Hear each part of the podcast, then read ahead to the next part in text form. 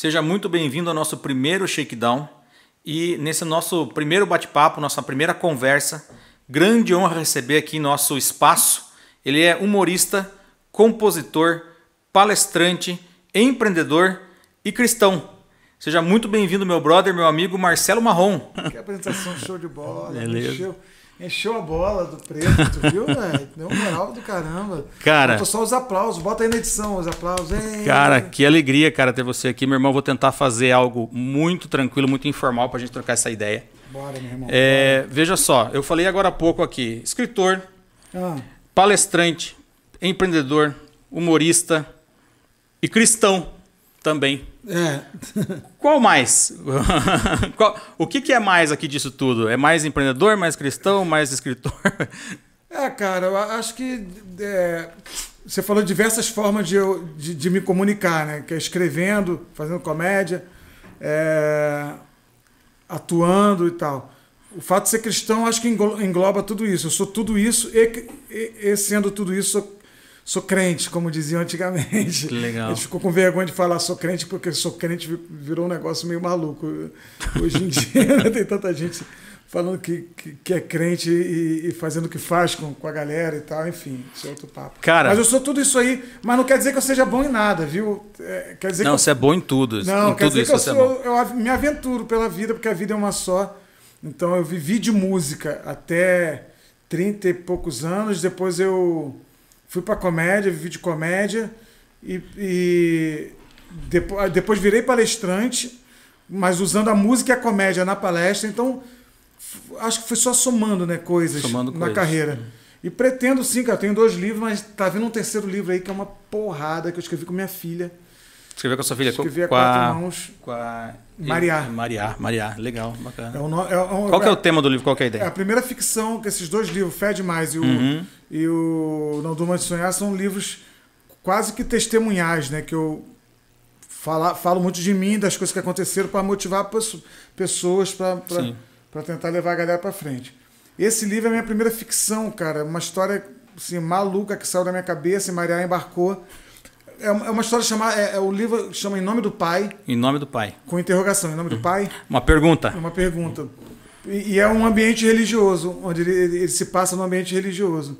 É uma cantora gospel que, que cresce na igreja, do- os pais são pastores, e ela sofre um estupro quando, quando bate 18, 19 anos. Ela se forma em teologia Uhum. e saindo de um culto onde ela pregou, cantou, ela sofre um estupro. E aí ela começa a esconder da igreja Uhum. tudo que o estupro e a consequência. Por isso que é em nome do pai, com interrogação, porque em nome do pai as coisas começam a ficar muito sérias, Muito sério. as atrocidades e, e que, a- que acontecem em, decorre- em decorrência desse estupro, que já, desse estupro que já é uma atrocidade, já é uma maluquice. Ela lida muito de uma maneira muito estranha com isso, ela e os pais. Tudo em nome do pai. Em que, em que pé que tá esse livro? Tá pronto, Tá sendo, pronto? sendo editado. Olha que bacana. Tem data de lançamento? É próxima data de lançamento? Não, cara, a gente vai lançar no segundo semestre desse ano, pela editora Novo Século, Hum. e é só o que eu sei. Mas ah, tá sendo a aposta da editora, a gente também tá apostando muito. Hum. Então o livro já foi, já revisou, já voltou, a gente não gostou, e porque tem os tempos verbais Sim. muito louco, que nem eu- eu- cara, eu não- nunca tinha escrito uma ficção, né?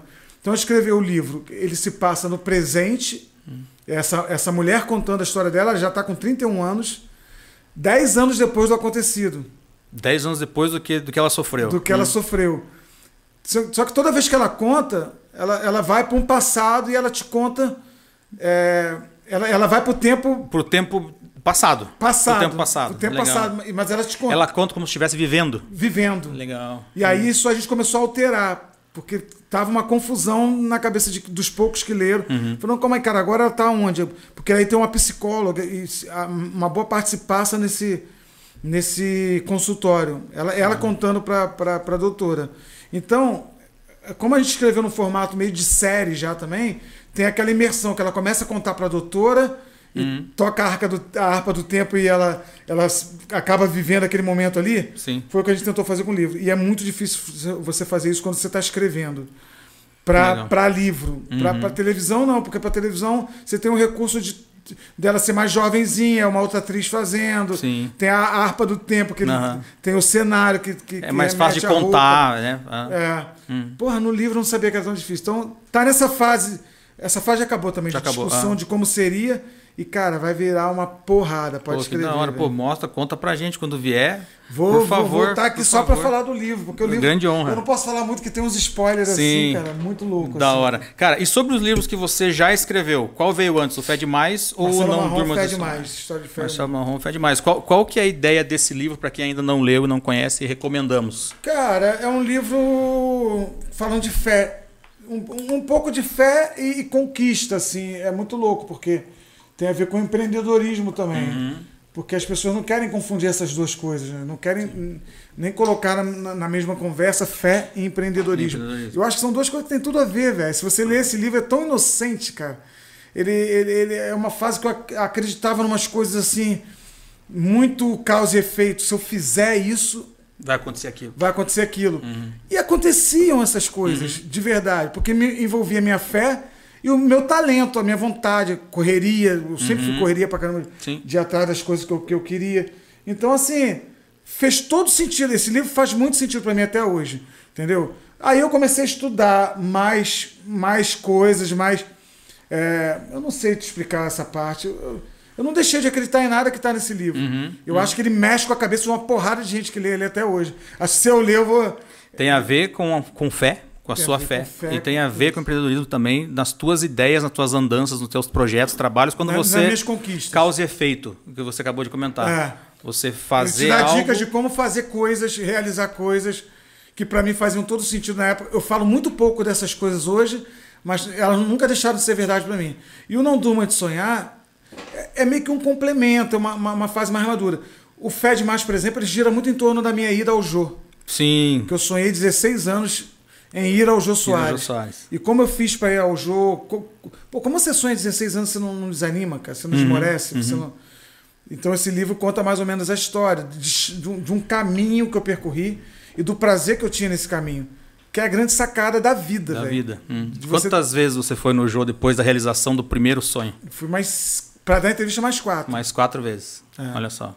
Bacana. No total de cinco vezes, mas fiz humor na caneca, que não foi uma entrevista, mas Sim. fui lá fazer um stand-up. finalzinho lá do stand-up? Se contar, foram sete vezes, porque eu fui com o Paulinho Serra também, fiz uma piadinha e entrou, foi ao ar. Legal. Então, é, e é muito louco, quando eu fui com o Paulinho Serra, foi antes da minha entrevista. E eu falei, caraca, eu vim no Jô. Uhum. E meu coração falou, não, velho. Não é isso ainda. Não, Não, é isso você vê a entrevista do cara. Você tava na plateia, você deu uma canjinha Sim, ali. uhum. Eu quero sentar no sofá. Legal. E aí, estimulando meu cérebro, minha, o universo, estimulando toda hora com frases que eu vou, eu Uhum. vou, vai acontecer, eu não tenho a menor dúvida. eu- E eu falava isso em qualquer entrevista. Não, que eu vou no jogo. Ah, é quando? Não, não sei, ainda não marcaram. Ainda não tá. Os outros era piada, mas pra mim era verdade. Aham, não, boa, já tava, tava, É. tava mentalizando. Tava mentalizando. Que eu acho que tem muito a ver isso, cara. Tem muito a ver. A muito gente vive muito isso aqui na agência, contar um pouquinho essa coisa da causa e efeito. E eu comecei a aprender muito essa relação entre o pensamento positivo e a força que você faz no pensamento positivo para conseguir aquilo que você deseja. Aham, Logicamente, pro lado do bem, sem passar por cima de ninguém nem nada. lógico. E como isso causa no negócio, na empresa, no dia a dia, como causa um imã voltado para coisas boas, positivas. Então, É. cara, Mas isso é um treino. mas já aconteceu muita coisa louca, Marrom. Muita coisa passa- louca, Assim, é. de falar, meu, cara, puta, tal cliente, porra, eu gostaria tanto de atender esse cara, porque esse cara tem esse perfil, pô, tem tudo a ver com a agência. E, cara, de um tempo, daqui a pouco, as coisas começam a transformar, daqui a pouco esse cara surge, né? Fala, meu, como é que isso aqui aconteceu? como Cara, é que isso aqui eu- surgiu? Eu tenho uma né? história que é parecida com essa aí. Hum. A gente tinha uma lousa no escritório, na Kiwi Mordido, que era o escritório que eu criei junto com Capela. Hum. Então tinha a agenda dele e tinha minha, minha agenda e tinha a agenda dos dois, que a gente fazia coisa junto também, numa lousa. E aí um dia eu cheguei no escritório, cara, e falei assim: é, o Paulinho Serra, já não der necessário ainda, ele falava assim no final da peça: gente, queria agradecer a Fulano, Ciclano, a padaria tal. A gente tinha na cidade, a Petrobras. hum. Aí eu falava assim: ah, a Petrobras, aí todo mundo. "Oh, é, não deu nada não, mas vai que um dia dá. Vai né?" que um dia rola. Aí eu sempre fiquei com essa coisa na cabeça, era uma piada dele. Aí um dia, cara, eu cheguei no escritório tinha um monte de data vazia. Aí eu falei pra Xanxande, ó, na minha agenda eu não quero data vazia. Tudo que tiver vazio você escreve Petrobras. Maluquíssimo. da hora. Ela escreve Petrobras, mas por quê? Eu falei, cara, porque eu acho que. Pô, eu, eu me sinto mal quando eu chego aqui. Eu ve, às vezes tem três datas no mês. Sim. Entendeu? Não, tinha, não tinha feito uma porrada de coisa na televisão ainda. Às vezes tem três datas no mês, cara. Porra. Bota Petrobras. Bota Petrobras, sai pagando férias, Sim. sai viagem com a mulher, folga em casa, Petrobras. Eu quero a Petrobras. lousa cheia. Uhum. Era meu sonho. Pois passou um tempo, cara, a gente fechou um trabalho com a Petrobras. Olha aí. Uma publicidade que era para uma plataforma de campos. Uhum. E, e era um trabalho que eu me vestia de anjo, um trabalho maravilhoso que eu fiz. Legal. E aí no dia, teve um dia que eu cheguei no escritório, estava escrito lá, Marcelo Marrom Viagem para Petrobras, Petrobras, Petrobras, várias datas. Falei, caraca, agora é Ó, verdade. Agora é real. Agora é real. Bacana. Então, assim, cara, eu posso acreditar que é só uma coincidência. Uhum. Eu posso seguir esse caminho de, que muitos seguem. E não vejo problema nenhum em quem segue. Mas eu posso me alimentar disso também Sem e alimentar pessoas É. com isso, com esse placebo, talvez, Uhum. é um placebo que você. O, o remédio nem existe Sim. e, te- e te faz Mas um bem tão bem que você passa a acreditar que você está É, bem. Mas você sabe que várias vezes também conversando com a equipe, a gente fala assim, pô, é, a gente pratica muito a coisa da gratidão. Né, na agência. Então, a- na, na empresa, enfim, a gente te- tenta passar isso para os nossos clientes também. O quanto a você mentalizar de uma forma positiva alguns projetos. Sempre com o pé no chão, né? Nada, Lógico. nada viajando muito Lógico. mas sempre com o pé no chão, como você praticar, você ser grato às pessoas que pelo caminho você conseguiu pegar e que de alguma forma pegaram pela tua mão e ajudaram nesse negócio para você chegar nesse lugar. A gente fala que nunca chega sozinho. Sempre tem algumas pessoas chave que ajudaram a gente a chegar nesse caminho, né? Aham. É, e a gente pratica muito isso aqui. Pô, vamos ser grato todo dia pelo que a gente está vivendo. Vamos ser grato por um momento difícil agora da pandemia, por exemplo. Pô, ah, não sofremos cortes, não fizemos nada. Muita gente sofreu muito. Na empresa a gente conseguiu trabalhar praticando essa questão da gratidão. Pô, vamos olhar para o lado, vamos olhar quem está precisando, vamos olhar, pô, vamos dar uma força. Então, é, eu acho que isso tem muito a ver com o que você consegue captar pelo caminho, né? É, quando você fala da Petrobras, por exemplo, é, me dá a impressão que não foi assim, pô, do nada surgiu a Petrobras ali. Você traçou um caminho. É. Né? Você foi atrás, buscou, tiveram pessoas que talvez direcionaram para aquilo, mas toda essa questão da positividade, da vibração boa tal, tem tudo a ver. Tem tudo a ver, cara. Gratidão é uma coisa que você, pô, a gente precisa. Também é exercício. Ninguém nasce grato pra caralho e fala assim, pô, eu sou o cara mais grato. Mais grato. Uhum. É, você é um exercício que você. é, porque a gente vai ter sempre duas opções, cara. Ou agradecer ou, ou reclamar. Não reclamar. É. Entendeu? E assim, a gente está vivendo um tempo, cara, o João, é, a coisa do coach, cara, veio pra meio que abençoar muita vida, mas também fuder muita Fuder cabeça. muita cabeça, e muita vida e muita empresa, cara. Muita Nossa. empresa. aham. Então, tipo assim, quando eu vejo o coach hoje falando do mais, você tem que ter mais, que você tem que ir além, que você não pode parar por aqui, e, e um milhão em sete dias, e não sei o quê. Toda essa, essa coisa que é maravilhosa quando você ouve. Qual o perigo disso? O perigo é, é- é a gente criar uma geração que não agradece, É. que não olha para o que tem, que não percebe o contentamento. E, que se- Contentamento. e- e também que se frustra muito, muito rápido. É, se, se frustra muito rápido, mas a frustração, ok. Se ele se frustrar muito rápido, eu ainda acho melhor do que ele se iludir. Se iludir muito. Porque a, né? a desilusão é melhor do que a ilusão. A desilusão é a melhor coisa do mundo. Se você Ah. chegar. Tua mulher chegar, olha, cara, eu tava te iludindo, eu não te amo mais. Pode ser muito duro na hora. Entendeu? Mas a, a desilusão é melhor do que viver iludido uma vida inteira com essa mulher. Sim. Entendeu? Então, assim, eu tenho visto uma, uma, uma geração que não, não, não contempla o que já tem. O contentamento é uma coisa maravilhosa. Não no sentido de estacionar e falar, ah, já tá bom aqui, eu já cheguei no cargo tal da empresa, ou já tenho três clientes, era o que eu queria, já tá bom. Mas o contentamento no sentido de ficar contente com o que tem. Porque você quer uma coisa hoje, aí não, tu tem que ter mais, aí amanhã você quer outra coisa, e aí você vai e você não parou hora nenhuma para contemplar o que você Pra tem. viver o presente ali. Para viver o presente, para agradecer, Uhum. para demonstrar para as pessoas que te ajudaram gratidão por, por já estar aqui, entendeu? É, eu estava até te falando do apartamento, a gente veio Sim, conversando sobre o uhum. apartamento. Eu tenho muita gratidão por esse apartamento que a gente está morando agora. E aí eu tive a brilhante ideia de começar a sonhar em comprar o apartamento do lado. Porque, o apartamento já é legal, já é grande. Tá? Mas eu queria muito ter uma sinuca na sala. Eu já Sei. tenho um piano, que era um Uhum. sonho de, de infância. O piano.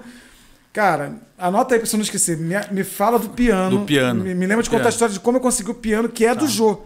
É do Jô. O piano era do, pro- do Aquele programa do Jô. pequenininho da sala, aquele menorzinho que tem na sala, aquele de cauda. O piano de cauda. De cauda, um legal. quarto de cauda. Legal.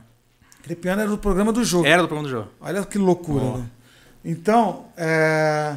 aí eu comecei a pensar, cara, podia comprar o do lado. Uhum. Que eu botava, ampliava a sala, me dava uma sala na outra, botava um sinucão. Imagina jogar uma sinuca na praia ali, pô, tomando um vinho e, pô, receber melhor as pessoas. Cara, isso é maravilhoso. Já é o meu próximo sonho, meu próximo pai. Minha mulher não quer. Entendeu? minha mulher não quer. A Renata tá aqui. É. A Renata tá aqui atrás das câmeras aqui. Ela tá fazendo não com a- com a- Não, eu quero ampliar meu Não. quarto também, Aham. porque ia emendar um apartamento, são dois apartamentos, eu quebrava as paredes, As paredes, que dividem, hum. e pô, ia ser, Tô. cara, cria um, um andar só meu. o que eu preciso perceber é que o que eu já tenho já é incrível, Já é incrível, cara. Me exato. Uhum. faz feliz demais.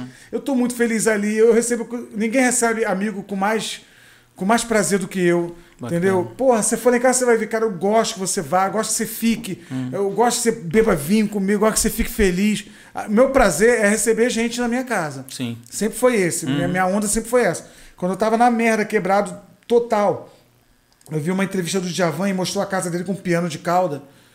E eu falei, caraca, bicho, um dia eu tenho que ter um Olha bagulho desse, velho. Uhum. Pra receber as pessoas. E ontem foi uma equipe de reportagem lá em casa Sim.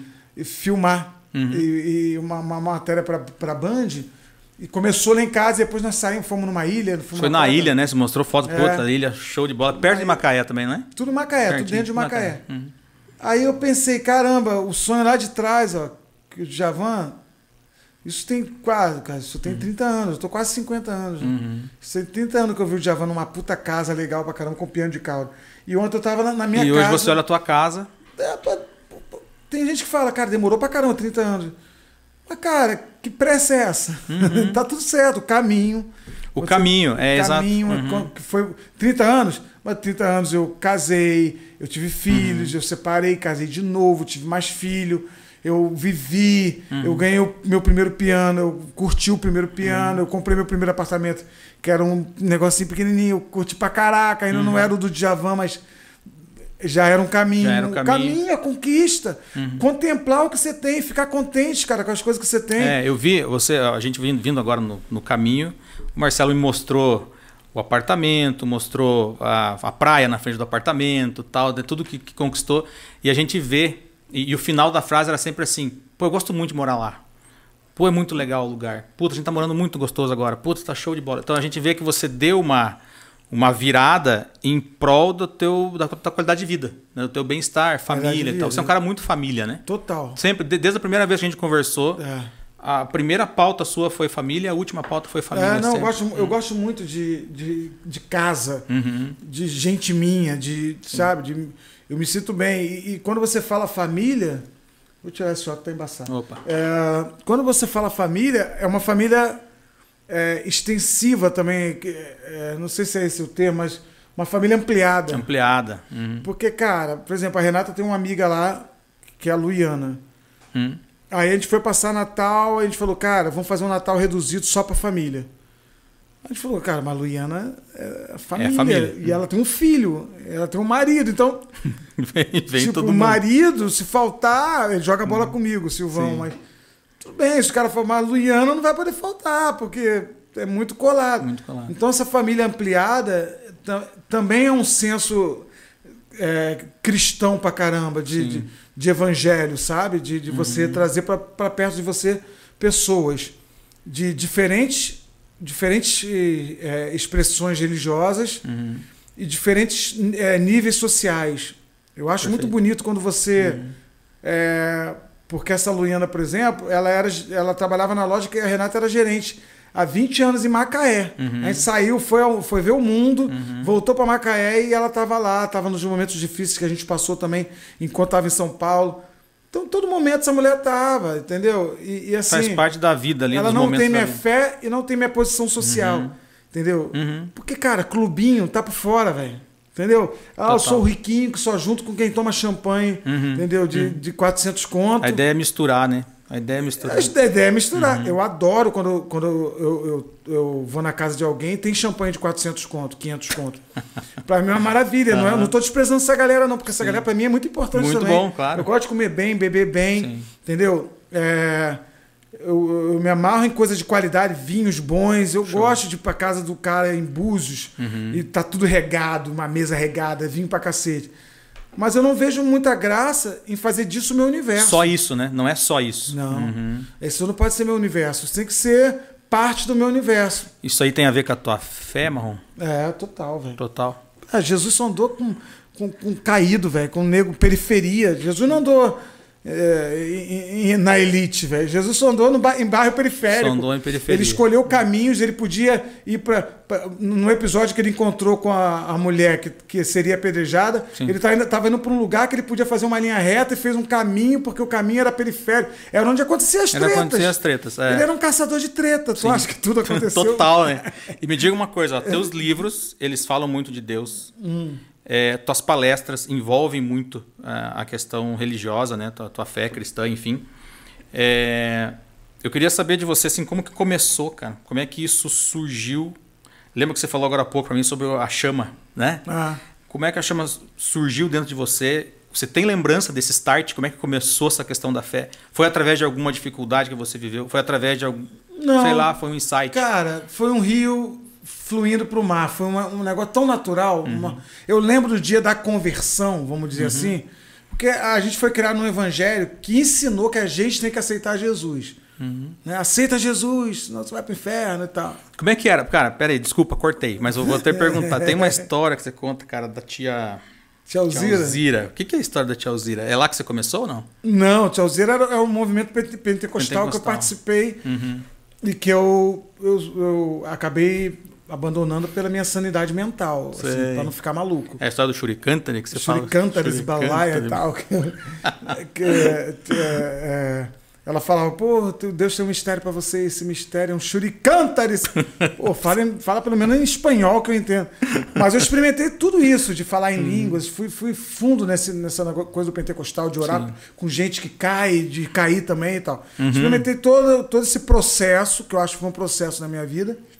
E, e tive frieza e, e muita, muita verdade comigo mesmo, muito confronto comigo, para perceber as, as armadilhas que eu estava entrando. Não que todo meio pentecostal seja uma armadilha, mas inclusive a tia Alzira é a minha tia Alzira até hoje. É a tia Alzira até É, hoje. Uhum. eu, eu voltei para Macaína, não vi por causa da pandemia, mas esses dias, olha só, como é que tá na minha cabeça. Eu passei em frente à casa dela, que é num morro, peguei meu carro, fui frente à casa só para ver a casa dela, para ver se eu encontrava com ela por Pra ali. lembrar. uhum. De tanta saudade que eu tenho de dar um abraço nela, porque eu sei da honestidade daquela mulher, eu Sim. sei que era, o quanto ela era ponta firme. Uhum. O problema é que isso descamba para um, pra um caminho, às vezes, que, que tá em você, que, Sim. Uhum. que não é culpa dela, ou de, de fulano, nem de cicrano. E tem gente te empurrando para esse caminho também, que. Que, que- então é uma Vários de- movimentos fazem isso, né? De, de, de empurrar a pessoa para esse, pra esse caminho. É, é, Meio, porque as pessoas lá, muito carentes. Muito tal. carentes, né? É. Muito carentes. Uhum. Mas eu nem sei por que a gente trouxe Não, porque você estava falando como é que começou, aonde que veio a chama, Ah, né? Aonde que veio então, a chama cara, do, do eu negócio. acho que foi natural, assim, rio correndo pro, Uhum. pro mar, que você não percebe a hora que a água é, é rio, que é, sabe? Uhum. Uma coisa muito natural. Eu, eu, eu me lembro do dia da conversão, que foi um, um retiro, não sei se foi de carnaval, e que tocou uma música, e aquela música me, me tocou muito, Uhum. e eu chorei. E, e adotei aquela, aquele dia como o dia que eu me, ah, me converti. Uhum. Tanto que eu sou de uma família de quatro irmãos. E os três se batizaram no mesmo dia. E eu falei, não, tá por fora, não quero me batizar não, na Igreja Batista. Uhum. E não me batizei nesse dia, me batizei anos depois. Depois que eu experimentei mesmo um, um- uma, uma, uma fagulha, uma coisa que, que, que mudou a minha vida ali, que eu assumi um compromisso com, com, com o evangelho e tal. Certo. Eu tinha mais ou menos 20 anos, 20, é, 19 anos mais ou Tem a menos. ver já com, com o, o pastor Caio Fábio ou não ainda? Caio, É. o Caio já era o pastor que eu queria assistir Uhum. quando eu morava em Niterói. Então eu, eu mudei de Niterói para Macaé com 16 anos. Já era um pastor que eu ia na igreja que ele pregava em Niterói, que era a Betânia, Uhum. e eu era da primeira igreja batista de Niterói, pastor Fanini. E às vezes eu falava, pô, pai, eu quero ir em tal igreja para ver. Então eu lembro de ter ido com minha prima pelo menos uma ou duas vezes, mas cheguei lá não era o cara que estava pregando. Era um outro cara e ele estava viajando, que ele fazia congresso. Uhum. Mas a minha história com o Caio Fábio tem muito a ver com, com essa libertação que o Evangelho propõe, Propõe. Uhum. Que existe uma contradição, né? Conhecereis a verdade, a verdade vos libertará. Uhum. Aí você vai para a igreja, você não pode mais nada. Mais nada. tá. Você não pode transar, você não pode beber, você não pode falar merda. Palavrão. É, Aham. A palavra merda já te Sim. ofende, já ofende Uhum. o crente. E você não pode nem pensar, nem questionar coisas da Bíblia que você não consegue entender. E você fala, cara, como é que isso aqui se deu? Uhum. Aí a pessoa fala, não, tá escrito. Mas, mas eu tenho uma Mas cabeça. espera aí, vamos pensar. Dada pelo pai, inclusive Sim. pelo Criador. então, pô, deixa eu pensar. Hum. Deixa eu pelo menos questionar. É, Você sabe que depois do Covid, eu esqueço o fio da meada. É, Que então, você estava falando disso agora há pouco. tive agora, agora duas tava- vezes, eu não em offline mais. a gente estava conversando sobre isso, que você está esquecendo as coisas. Tá- Isso está acontecendo comigo, uma, uma Hum. constância.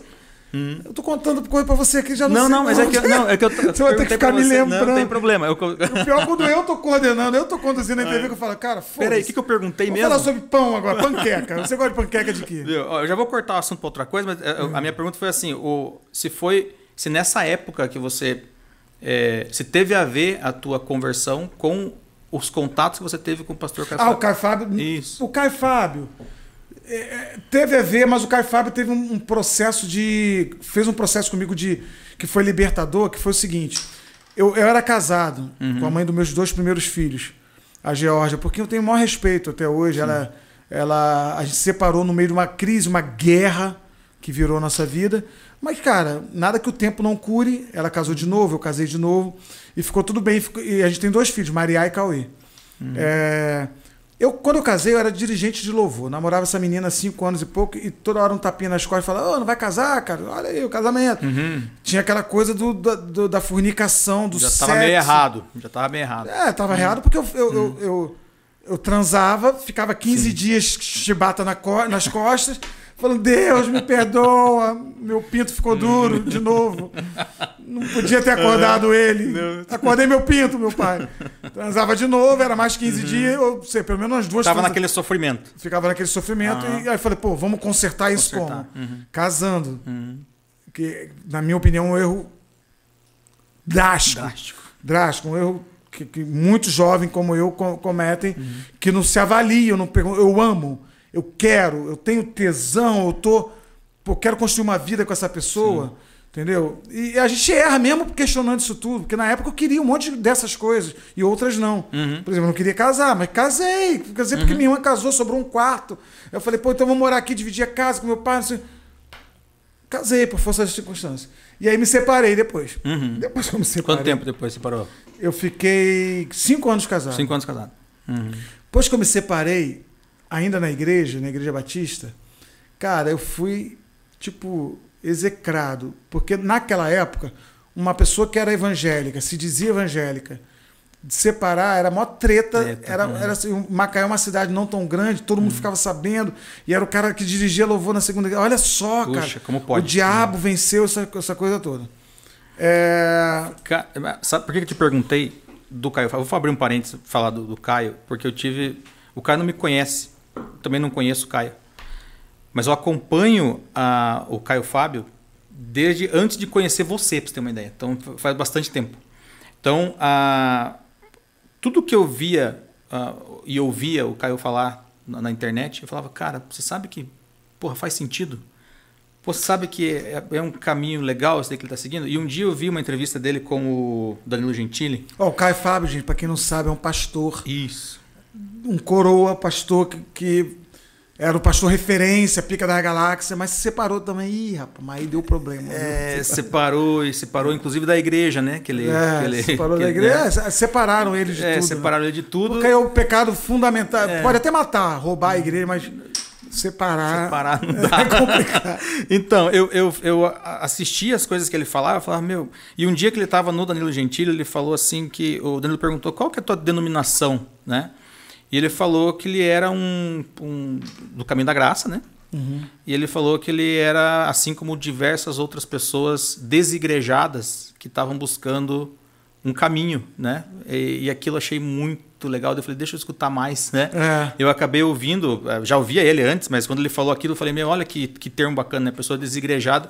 Mas não é porque a pessoa é desigrejada que ela não tem a conexão, Deus né? no coração e Cristo, ah. enfim, e segue o evangelho. É, então, eu não é sou desigrejado, eu uhum. sou, eu também não sou igrejeiro. Uhum. Eu não dependo de igreja para nada, nada, nem para continuar com a minha fé. Uhum. Eu, eu, inclusive tenho dito que não é tempo de abrir igreja, igual não é tempo de abrir teatro, Sim. não é tempo de abrir igreja e uhum. lotar a igreja. Inclusive eu fui chamado para pregar numa igreja esses dias tem uns meses. Estava no intervalo dessa onda 1, onda 2 da pandemia. Uhum. Eu falei, ah, vou lá e tal. E tava barrotado de gente. E eu fiz mal em ter ido. Sim. Entendeu? Mas fui e tal. Mas sou contra abrir igreja, eu não sou igrejeiro. Não sou desigrejado porque eu gosto de igreja. Uhum, uhum. Gosto de templo, gosto de pessoas, de carregar o banco, de, de afinar a guitarra. Sei. Mesmo que eu não esteja no louvor, eu gosto. Uhum. Tanto que a minha casa virou meio que igreja porque eu recebo gente. Quando eu estava morando em Alphaville, que era uma casa mesmo, tal, que era grande, em São Paulo, eu falei, cara, vamos que fazer o culto aqui nessa. E, e lotava o culto e virou meio que um movimento, assim, da uhum. galera. Depois eu, eu, eu, mudei de lá e eu estou em Macaé, mesma coisa, culto na praia. Culto, uhum. Você junta a, fazer, a galera e. Você fazer culto na praia, leia a palavra, canto louvor e vambora. Uhum. Se, às vezes algum tem um assunto específico que quer falar e tal, e me vê como um pastor que eu não sou pastor, mas uhum. me vê como, oh, posso falar com pode, vamos lá, vamos atender, vamos orar, vamos ficar junto. Isso para mim é igreja também, uhum. é mais igreja até do que o tempo. Do que a própria igreja é, física. Uhum. Igreja física. Mas o Caio, voltando ao Caio, uhum. ele, a importância dele é que ele. É, a Macá estava me condenando, um monte de gente me condenando, virando as costas para mim. Uhum. Eu lembro da mulher de um grande amigo meu, amicíssimo, que eu fui cumprimentar, ela não falou comigo, eu tinha me separado e tal. Blá, blá. Foi no extremo por causa da tua separação. É, foi no extremo. Uhum. E minha mãe, minha mãe. Porque assim, quando eu saí de casa do primeiro casamento, eu falei, ó, oh, tô saindo de casa, vamos embora, não dá mais. Tá, beleza. Já estava dormindo na sala, ela balançou o ombro. A história foi quando a Renata chegou na minha vida, uhum. que virou meio que coisa, aí, não, vai voltar, porque Deus mandou voltar. E eu, Deus mandou todo mundo me avisar, mas não falou comigo. Não falou. todo mundo tá sabendo, menos você. É, então briguei com minha mãe, briguei com gente muito que eu gosto, uhum. que eu amo muito, por causa do, de voltar e não voltar. E aí, cara, eu lembro que eu não tinha e-mail. Uhum. Olha quanto tempo faz isso? não tinha e-mail. Aí o Gustavo, um amigo meu, escreveu um e-mail pro Caio Fábio. Eu fui certo. digitando, falou, ó, oh, cara, não sei o que, não sei o que. Escreveu um e-mail. Ah, você escreveu pro, Caio, pro, pro Caio. Do e-mail do Gustavo. Do e-mail do Gustavo por causa dessa dor que você estava sentindo das dessa pessoas. Dessa dor, pô, tá. Caio, eu tô aqui, Deus. Estão falando uhum. para mim que Deus vai se afastar de mim, que Deus não tá nesse negócio, não sei o que. Não, não. E Caio ainda era, já tinha se separado. Já tinha separado. Mas ele era referência ainda. A Globo toda hora. Ah, quem vai falar em nome dos evangélicos? Caio Fábio. Uhum. Caio Fábio. Que nem hoje tem os caras que eles procuram, toda hora procura o mesmo, o mesmo fulano uhum. lá. Então Caio era uma referência muito grande para os evangélicos no país. Certo. Ele era meio que o Papa, assim. Uhum. E ele se, ele se desfazendo de, desse título, porque ele não, queria ele não queria ser esse cara, entendeu? Ele queria confrontar o que ele via de errado. Uhum. Enfim, e ele cara, confronta, hein, cara? Um hein? É. Ele confronta forte, né? Eu assisti alguns vídeos que ele confronta forte, assim. Ele, ele é. poxa, eu acho muito bacana a maneira com que ele conduz as conversas é. a respeito disso. Eu mandei um e-mail para ele. forte, né? Mandei um e-mail para ele e respondeu o e-mail uns 15 dias depois pro, pro Gustavo. Uhum. O Gustavo imprimiu, falou, ó, resposta de Caio Fábio. Uhum. Eu peguei aquilo, li, me desmanchei, uhum. porque a palavra dele era, cara, não existe a menor possibilidade de Deus te abandonar por causa de uma separação. Primeira coisa. Uhum. Esse papo é chantagem. Uhum. Então, se você quiser voltar, você volta porque você ama essa mulher e você quer ficar com ela de verdade, vai honrar ela, vai parar de sacanagem, vai viver. Que eu contei tudo. Fui uhum. abrindo meu coração, falei, ó, fiz isso, fiz aquilo. Ah. Ou você mantém a tua palavra e, e, e segue teu caminho, cara. E isso não tem nada isso a ver com Não tem nada a ver com, com, com, com, Cristo na tua vida. Sim. Entendeu? É, é, nesse momento, inclusive, que ele está que ele tá com você, que ele está te apoiando, te pegando no colo e uhum. caminhando com você e tal. Bicho, aquilo servia como uma carta de alforria para mim. Uhum. Eu andava com aquilo no bolso. As pessoas vinham falar comigo, com os crentes chatos, falavam aqui, ó, o que o cara falou para mim, ah, descatar. E aí, por isso que ele tem uma importância muito grande. E conheci o Caio também numa situação muito inusitada, que eu estava em Brasília, fazendo show.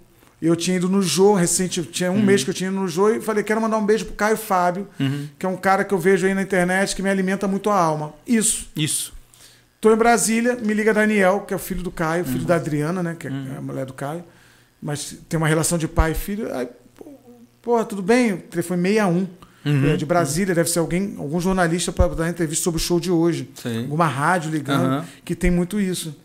Aí ele falou assim: não, cara, é porque o, o Daniel, filho do Caio Fábio. Eu falei, oi, tudo bem? Ele falou, cara, meu, meu pai te viu no coisa, ele se emocionou no, Olha. no jogo. E eu queria te fazer um convite para quando você estiver em Brasília, você vir conhecer o Caio. Eu tô atrás do teu telefone um mês e pouco já, desde a entrevista. Só consegui hoje. Uhum. Com a menina do SBT, que é minha Cara, amiga. hum. Falei, cara, mas eu tô em Brasília. Posse agora? Ele falou, não, mas como assim você tá em Brasília? Eu falei, eu tenho- um show hoje. Eu tava, na verdade, em Águas Claras, Uhum. que é, porra, grudado em Grudado. Brasília, assim. Uhum. Aí eu fui lá conhecer o Barba. Que legal, cara. Eu tenho, eu tenho muita vontade de conhecer Vamos lá, o, o- o Caio, porque é, muita coisa que eu tinha. Eu nunca tive grandes questões com, com religião, com igreja, assim, que me incomodavam, sabe? Mas sempre quando eu via esse cara falar alguma coisa, eu via sentido. Até estava falando com a Renata na, na hora do almoço. E eu, eu acho, eu gosto do jeito que ele fala, do jeito que ele explica. É muito claro, né? Tipo, é muito simples. É, muito então, simples. é, é essa simplicidade, essa clareza que ele traz na fala dele, é, trazendo a religião para uma coisa extremamente básica. É. Extremamente feijão com arroz ali, que você fala, pô, É. mas é simples assim? Pô, é simples assim. Porque Cristo era Então, assim. beleza. É, então, aí, aí até, de novo, na, na entrevista do, do Gentili, ele fez uma pergunta é, típico do Danilo, assim, bem, bem fora, Ácida. é, ácida, né? Ele perguntou, pô, e se fosse, o que você acha que Jesus faria com ah, o pessoal homossexual e tal, na época dele? né? O que, o que ele, como é que ele se comportaria diante das questões que existem hoje, por exemplo, que a pessoa está falando e tal? E a resposta dele foi muito bacana, que até a, a plateia riu, né? Ele falou, "Ah, ele faria hoje a mesma coisa que ele fez nos tempos dele. Nada. Né? Porque não está na pauta de Jesus esse tipo de, de, de conversa. Né? Então eu achei muito bacana e queria saber se você concorda com isso. E além disso, é, você uma vez numa entrevista falou assim: é, Eu não acredito em Deus porque Deus é. Queria que você explicasse isso um pouquinho, o que, que é. É uma frase do Caio, Do Caio. é, aham. Ah, ele fala, Deus não existe, ele é. Tem outra frase do Caio que, que tá, tá fazendo muito sentido para mim hoje. É que quanto mais ele, quanto mais tempo passa, ele acredita menos e sabe mais. Sabe mais. Eu sei que Cristo Uhum. viveu, que Cristo vive em mim. Eu sei que ele ressuscitou. Não é mais uma questão de, ah, você acredita. Não preciso acreditar mais, é uma parada, uma convicção. Passou uma... desse nível já. Passei desse nível. Estou em Cristo. Cristo está em mim. É contém está contido. A gente estudou isso. É, cara, a questão dos gays, cara, é uma questão muito delicada. Porque a gente passou a vida inteira botando gay no inferno, né, cara? Ah, Pela, pela, pela maneira como eles escolheram ou decidiram, ou não sei como é que se fala, tenho até medo de ser politicamente incorreto, sim. mas pela maneira como eles fazem sexo. Que é uma coisa que não me interessa mesmo. Eu, não, não tenho, eu, Hum. eu tenho amigos gays, muitos. Eu acho essa turma muito mais divertida que a gente. Muito, sem dúvida, sem dúvida. Tenho vários Eu acho que também. no céu vai ter um muro e de lá pra lá é só a galera gay e eu vou querer dar uma, umas passadas por lá de vez em quando, gritar uns aleluia, uh! uns aleluia diferentes, mas é, sem banalizar a, a coisa que o nego leva tão a sério. Então, para não banalizar, Uhum. Sim. vou tentar falar sério. Cara, eu acho que não era pauta mesmo. Jesus não falou nada sobre isso. A Bíblia diz algumas coisas sobre isso e que as pessoas interpretam totalmente fora do contexto. Uhum. Aí eu queria chegar nesse ponto, a interpretação. Né? Porque se fala sobre, não pode estar sendo mal interpretado, Pode estar mal interpretado e mal traduzido. mal traduzido, inclusive. Porque a gente precisa entender o, a primeira coisa cultural, onde foi escrito, por que, que foi escrito. Existiam livros poéticos na Bíblia, Sim. entendeu? Que, cara, são lindos, mas são poesias. Sim. Entendeu? Inclusive, existe uma teoria que os primeiros capítulos de Gênesis é um livro que rima de tantas tantas palavras, tem uma rima, tem um que, que Hum. é uma poesia, ou você acredita realmente com a serpente falou com entendeu? Sim. O fato é que essa conversa existiu no, no- no- em, em algum âmbito, essa Uhum. conversa existiu, porra. Não não use jaqueta amarela, tá? Pode usar de qualquer cor. E a Eva foi lá e falou: "Porra, Adão, vamos usar amarela". Vamos usar amarela. Uhum. Entendeu? É maçã. Pra quem crê, não faz diferença se, se foi serpente que disse, se é maçã, a fruta. É só a história sendo contada que alguma coisa rompeu o nosso caráter em Uhum. Cristo. E a partir daí a gente passou a ser caído, gente caído. Sim. Gente, Ou você não tem o mal dentro de você. Sem eu dúvida. tenho o mal dentro de mim. Eu tenho Bem e o mal. o bem e o mal. E eu tenho que equilibrar isso todo dia. Sim. E eu tenho que, aliás, tenho que desequilibrar pro bem para tentar fazer o bem todo dia. O bem, Porque tem né? dia que eu tenho vontade de matar uma pessoa, tem dia que eu tenho vontade de, de- de socar a cara de Sim. um. Ou você não tem. Todo mundo, Todo mundo nós tem, temos. a partir do momento que você vai ficando mais velho, como eu, tô com quase 50, essas vontades também vão, vão sendo domadas. Por exemplo, no trânsito, Uhum. eu era uma pessoa, sou até hoje uma pessoa meio meio abusadinha.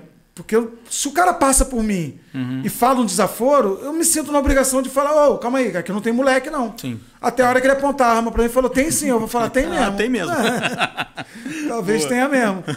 Então você vai perdendo a coragem também de. Você vai pensando. É que tem coisa que não vale a pena, né? Pra É, quê? é mais ou menos Essa, essa. valentia toda, eu já não. Já penso, ah, tô com meu filho aqui no carro, tô indo Isso. tomar um vinho com minha mulher, deixa esse idiota pra lá.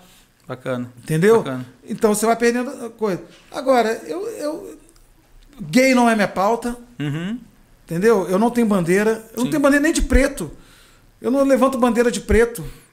Cara, ah, eu é. sou preto, tem que fazer o que eu de preto. Não. A minha bandeira nem Cristo é, porque Cristo eu acho que não precisa de Não bandeira. precisa de Cristo, bandeira. Hum. Cristo é o cara que zerou o calendário e começou uma nova história. E. Uhum. e, cara, vem quem quer. Entendeu? Se tá cansado e oprimido, vinde a mim, todos vós estão cansados e e sobrecarregados, eu vos aliviarei. Sim. Porra, tô bem pra caramba, tô em festa, não quero. Amém, meu irmão. Não sou eu que vou ficar no teu ouvido. Pô, mas aceita Jesus, senão tu vai pro inferno. Eu acho que essa chama tem que acender na real, né? Tem que acender na acender real, senão o que, que acontece? O cara vem por medo, Sim. É, é vem, vem por gente, opressão, né? Vem, medo, tem uma é, pressão, medo, é. levanta a mão no louvor porque tem um, um teclado tocando no fundo, isso é lindo. Isso a gente usa no teatro, pô, Sim. porque não usa na igreja. Usa na novela, quando o mocinho vai beijar a menina, eu te perdoo, pum, tocou a música. No culto é a mesma coisa. Quem aceita Jesus agora? Porque amanhã pode ser muito tarde. Tem até uma música que diz isso. Amanhã pode ser muito tarde. Hoje Cristo te quer libertar. Porra, amanhã pode ser tarde. Meio que fudeu pra mim, cara. Tá estranho o negócio. Acho que eu vou agora, então. Mesmo que isso signifique amanhã a minha vida ser a mesma. Ser a mesma. Eu Uhum. cometer as mesmas atrocidades que eu venho cometendo com minha mulher, com meu filho, com meu corpo, Sim. entendeu? Com gay, entendeu? Mesmo que isso signifique isso tudo, eu vou aqui porque, pô, pelo menos já aceitei, Já aceitei. batizei, tô aqui. Então, cara, eu não tenho pauta. Eu- Meus amigos gays são amados. Foi uma cantora trans lá em casa uma vez. Porra, cantou uma música, um hino, Uhum. um louvor, adoro louvor, né? Ela filmou, cara, foi pra internet e eu amanheci com gente. Falou, pô, você é maluco. Nossa. Uhum. Porra, você, olha teu filho com quem que ele tá vivendo. Eu falei, cara, tá vivendo com gente. Com, Vivendo gente com gente- trans. É. Super tranquilo, sem problema nenhum. Tem problema nenhum, vai ser criado assim. Vai ser criado Faço assim, questão que entenda. Quando a Nani People foi na minha casa a primeira vez, meu filho pequenininho olhou e falou: Pai, o que, que é? Eu nem sei qual a pergunta que ele fez. Ele Uhum. Agiu com estranheza.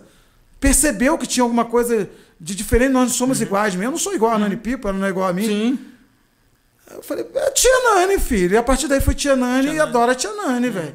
E é assim É. que vai ser tratada. É engraçado que você vê esses preconceitos em, em todo lugar, todo tempo e nos, nos momentos mais inusitados, assim, né? Tem uma passagem que eu, eu até já contei pra minha equipe, pra galera tal, bem rapidinha. É, eu tava com meu filho recém-nascido, com um mês, e a gente foi... Eu queria que ele, que ele sentisse água do mar. Eu sou muito ligado com o mar e tal. Até tem uma puta inveja de se morar na frente da praia. Mas a. Mas eu, bem, eu, eu falei. Eu tô com inveja do teu carro. Vim de lá até aqui falando do carro dele, gente. Então tá tudo certo. Ó, ela, ela, eu peguei e falei, eu quero que ele sinta o mar. Eu quero, com um mesinho, a gente foi, era um puto inverno, e a gente foi pra praia, eu falei, eu quero que ele molhe o, o pezinho na água e tal. E, a gen- e tava só nós, nós três na praia, minha esposa, meu filho e eu. Não tinha mais ninguém, tava deserto, deserto. E a gente saindo, a gente enrolou numa toalhinha assim tal, e a gente saindo da praia com ele com frio, vento tal. Veio um cara, é, a que a gente chama de gaioteiro, que é o cara que carrega reciclado e tal, enfim, né? Essa história E é ele- linda. e- eu e conheço essa história, é linda. É, e ele veio, cara, é, eu acho que eu contei lá na- na- no curso, né? E ele veio e ele parou a gente, a gente tava indo para atravessar a rua, ele parou e falou: Nossa, mas é o, o filho recém-nascido pequenininho. Eu falei: É, nosso filho nasceu agora. Tá? Minha esposa tava com ele no colo. Minha esposa tava com ele assim, eu tava do lado. E aí ele, ele chegou e falou assim: Pô, será que eu posso pegar? Mas do nada, assim, cara. Do nada, do nada. Ele, ele parou a gente na rua e falou: Eu posso pegar? E minha esposa, quando ele falou isso, minha esposa fez meio assim com ele, tipo assim: Meu Deus, né? Como assim posso pegar sair correndo? Eu eu imagino o que, que deve ter passado na cabeça dela aquela hora, né? E, mas ao mesmo tempo que ela fez isso, ela já foi soltando, né? E eu falei, pode, claro, pega aí, né? E ele pegou, e ele, assim, tava todo sujo, trabalhando. Ele pegou e esfregou a mão, assim, fez assim com a mão, passou a mão no- na roupa dele mesmo para limpar a mão, né? E pegou meu filho no colo, com um mês, passou a mão na cabeça dele, assim. Eu me emociono um pouco de falar, porque é bacana demais isso, você viver isso. Você contando, talvez não seja tão impactante, mas você Não, mas viver, é, né? é foda. E ele passou a mão na cabeça dele assim e falou: Nossa, que anjo, porra, Deus abençoe, tá muita saúde, não sei o quê, e devolveu. Pegou o carrinho dele e foi embora. Né? Eu cheguei em casa, na casa da, da, da praia que a gente tava tal, eu falei, mãe, putz, foi que eu tava minha mãe, né? Falei, mãe, putz, olha que aconteceu, coisa louca, né? Tipo, a gente foi lá molhar o pezinho de João Henrique no, no, no- no mar e veio um cara do nada, que eu nunca vi na vida, com, puxando reciclável e tal, e pediu pra pegar o João Henrique. E minha mãe falou assim: E o que, que você fez? Não, a gente deu pra ele. Ela falou assim: Pô, que legal. E minha tia tava junto, minha tia é espírita, né? Ela tava junto e ela me puxou no canto e falou assim: Viu, você, você sabe o que, que isso significa? Não só pra você, mas pra pessoa que você deixou pegar. Né? É, se Eu- trata dele, né? É, se trata dele. Daí eu falei, cara, que, que da hora. E aquilo entrou dentro de mim de um jeito, cara. Eu falei, meu, eu quero que meu filho seja livre de qualquer tipo de medo nesse sentido, sabe? De, de, de- É que a gente, cara, a gente desaprendeu a confiar É. no próximo, a tratar o próximo como extensão de nós mesmos. Esse cara era você, né? Ah. Esse cara era, era um pai que, que, que ninguém confia mais nele. É, e foi é, um, só um teste é. pra ver se alguém, se alguém nesse eu- eu- mundo caído confia Isso. nele. Eu- Esse cara é Jesus, cara. né? Eu conversei muito com a minha esposa Esse cara é Jesus disso. Uhum. passeando pela rua, porque quando Jesus fala assim: Eu tive fome, me deste de comer, tive sede, me deste de beber, tive preso, foste me visitar. Os discípulos falaram: Mestre, quando fiz, como fizemos tudo isso pelo Senhor?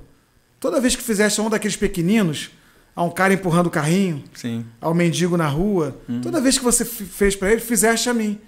Então, o que você fez foi, foi, foi em Cristo que você fez. Óbvio que a gente vive num mundo tão maluco que não dá para sair por aí falando, ei, segura meu bebê. Claro, não, sem dúvida. É uma coisa que você Aham. sentiu na hora que Sim, dava. uhum. Você é um cara forte, é um homem que pode perceber que se ele quisesse fazer qualquer coisa ali, entendeu? Se Sim. tiver sua mulher sozinha, talvez a reação tenha que ser, Não, tinha que por ser outra. favor, olha Aham. só, Sim. desencosta, ô meu amigo, já chama um, Uhum. um cara que tá passando. Claro. Que história é essa que o cara quer pegar meu filho? Então, a gente- mas quando a gente perde a inocência, todo mundo é filha da puta. Ah. Inclusive esse cara. Inclusive. aham. O que a gente não pode deixar é a inocência ir embora por completo. Ah. Tem que ter a malícia, mas tem que ter a inocência, cara. Ainda, pô, ainda tem gente querendo segurar um bebê só pra passar a mão na cabeça Ah, e ah. pra ver se, se ele é digno da confiança de segurar o teu filho, seu maior tesouro. É, Então é. isso é muito louco mesmo. Então, é foi, foi muito legal porque a gente veio, depois subindo a serra, conversando, falou, cara, de onde que surgiu aquele cara? Porque a gente, a gente olhou pros lados e, cara, tava só. Até a gente comentou, nossa, tá só nós aqui, né? Tipo, vem frio pra caramba. Pô, vamos, vamos subir, vamos, vamos embora. A gente, de repente, o cara brotou, assim, ele, ele tava vindo, lógico, né? Ele tava vindo, mas a gente não viu, né? E quando a gente foi atravessar a rua, ele tava meio em cima da gente, assim, já. Ele chegou e falou, pô, criança.